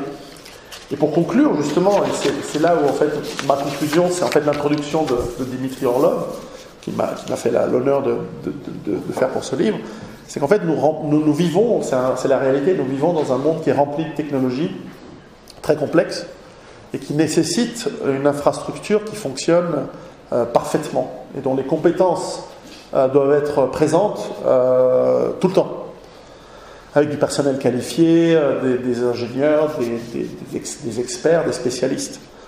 Et donc, pour que tout cela puisse durer, il faut qu'il y ait une, civilisation très stable dans sa complexité, pendant des milliers d'années.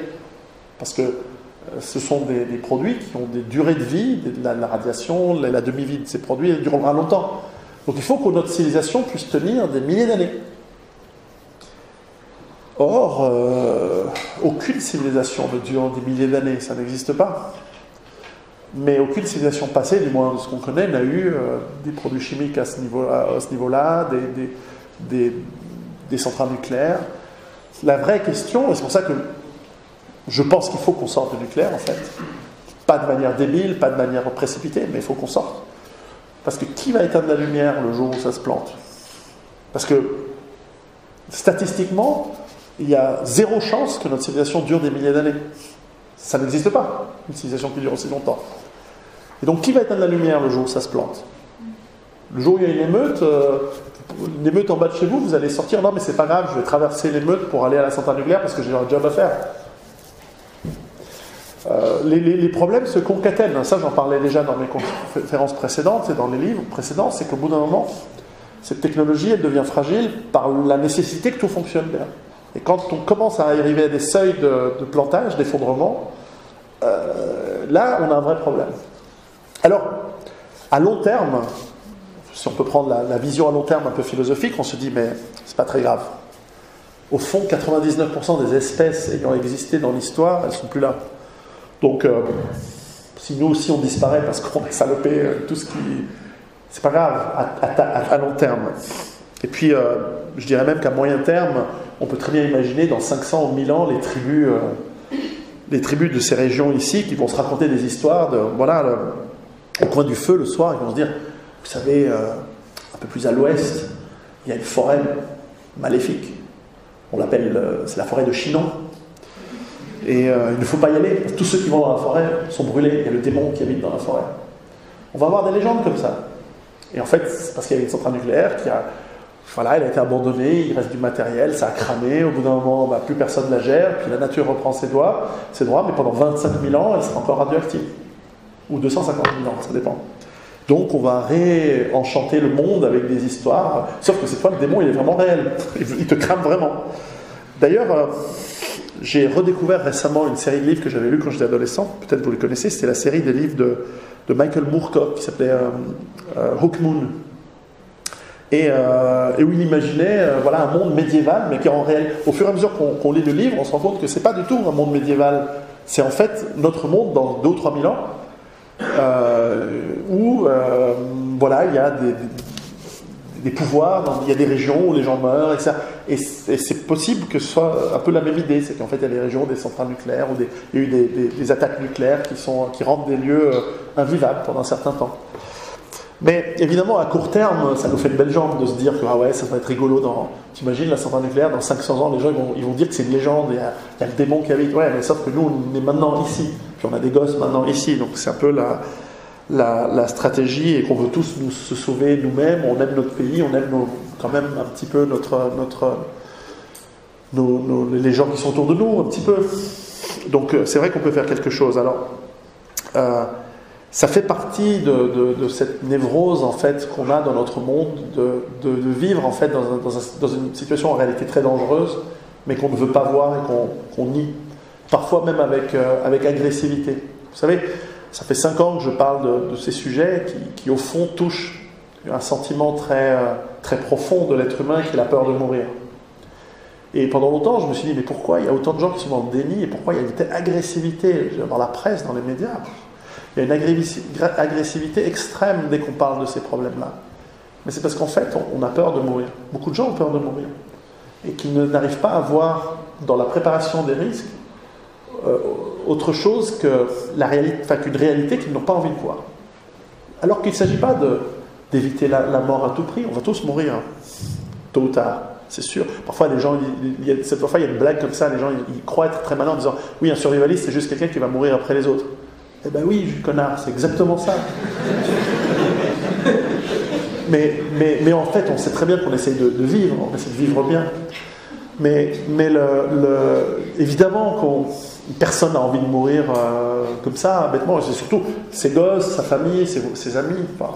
on, fait, on, est, on fait partie, on est des animaux sociaux, on a envie d'un groupe.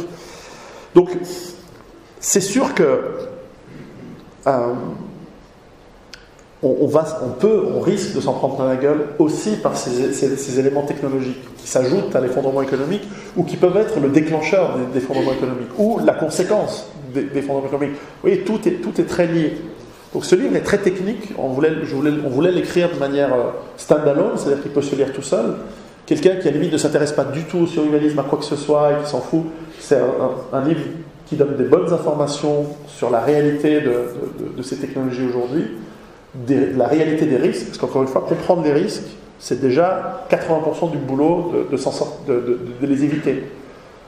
En sachant que ce n'est pas nous qui allons décider quand la prochaine centrale nucléaire euh, pète. Bah, on, y, est, franchement, la plupart d'entre nous, pour rien du tout.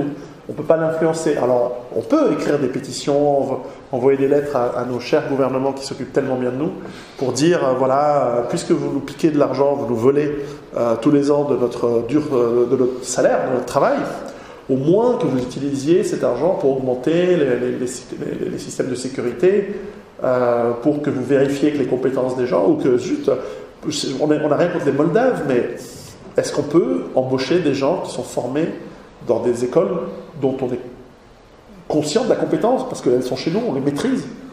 Moi, je ne sais pas ce qui se passe à l'université de Chisinau en Moldavie. Peut-être qu'elle est très bien. Mais, encore une fois, c'est pas contre eux. Mais pourquoi est-ce que pour baisser les cours, on doit finir par faire venir des ingénieurs d'ailleurs, etc. Il me semble que la France, c'est un des pays les plus avec les, écoles les plus, historiquement, les, meilleures du monde pour, pour l'ingénierie, par exemple, pour la recherche nucléaire.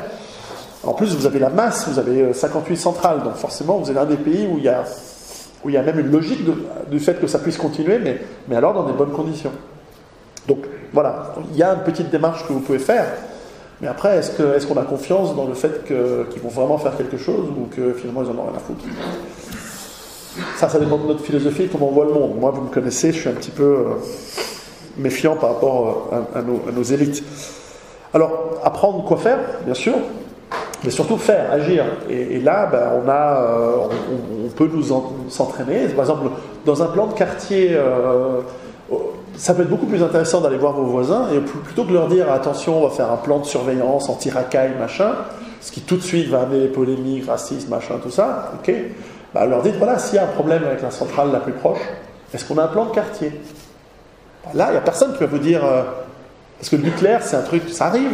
Il y a Fukushima, Tchernobyl, c'est pas, pas de la science-fiction. Donc là, peut-être vous allez avoir un bon retour. Les gens vont se dire ah ouais, bah, vous pourrez se réunir. Rien que ça, c'est déjà génial. Tout coup, ah, mais vous habitez, on est voisins, je ne savais pas, etc. Puis tout coup, ça donne une raison de construire quelque chose, même si ça se résume à boire un verre, un café ou un sandwich. C'est déjà un lien social qui se crée avec la prétexte de on se prépare. Et puis peut-être que ça vous permet aussi de vous préparer petit, un petit quelque chose. Alors, euh, ça peut être une, petite démarche. Parce qu'à la fin, c'est pas non plus de. Vous n'allez pas vous blinder contre la prochaine euh, centrale nucléaire qui pète ou contre euh, la prochaine usine qui, brûle. Mais au moins, vous allez peut-être limiter les dégâts. Et, puis à la fin, moi je, dis aussi, il y a un moment où, d'ailleurs, félicitations toujours pour continuer à éviter d'avoir un troisième aéroport qui sert à rien ici à Nantes. N'oubliez pas une chose, et je vous laisserai avec ça, c'est que dans un État, dans un gouvernement, dans un pays, euh, qui c'est le patron Le patron, c'est vous, c'est le citoyen, il ne faut pas l'oublier. C'est à vous de, faire pression pour que euh, les risques soient réduits et que la préparation au risque soit augmentée. C'est un choix politique, mais c'est à vous de faire pression. Donc euh, sur ça, je vous remercie et, et je prendrai volontiers vos questions.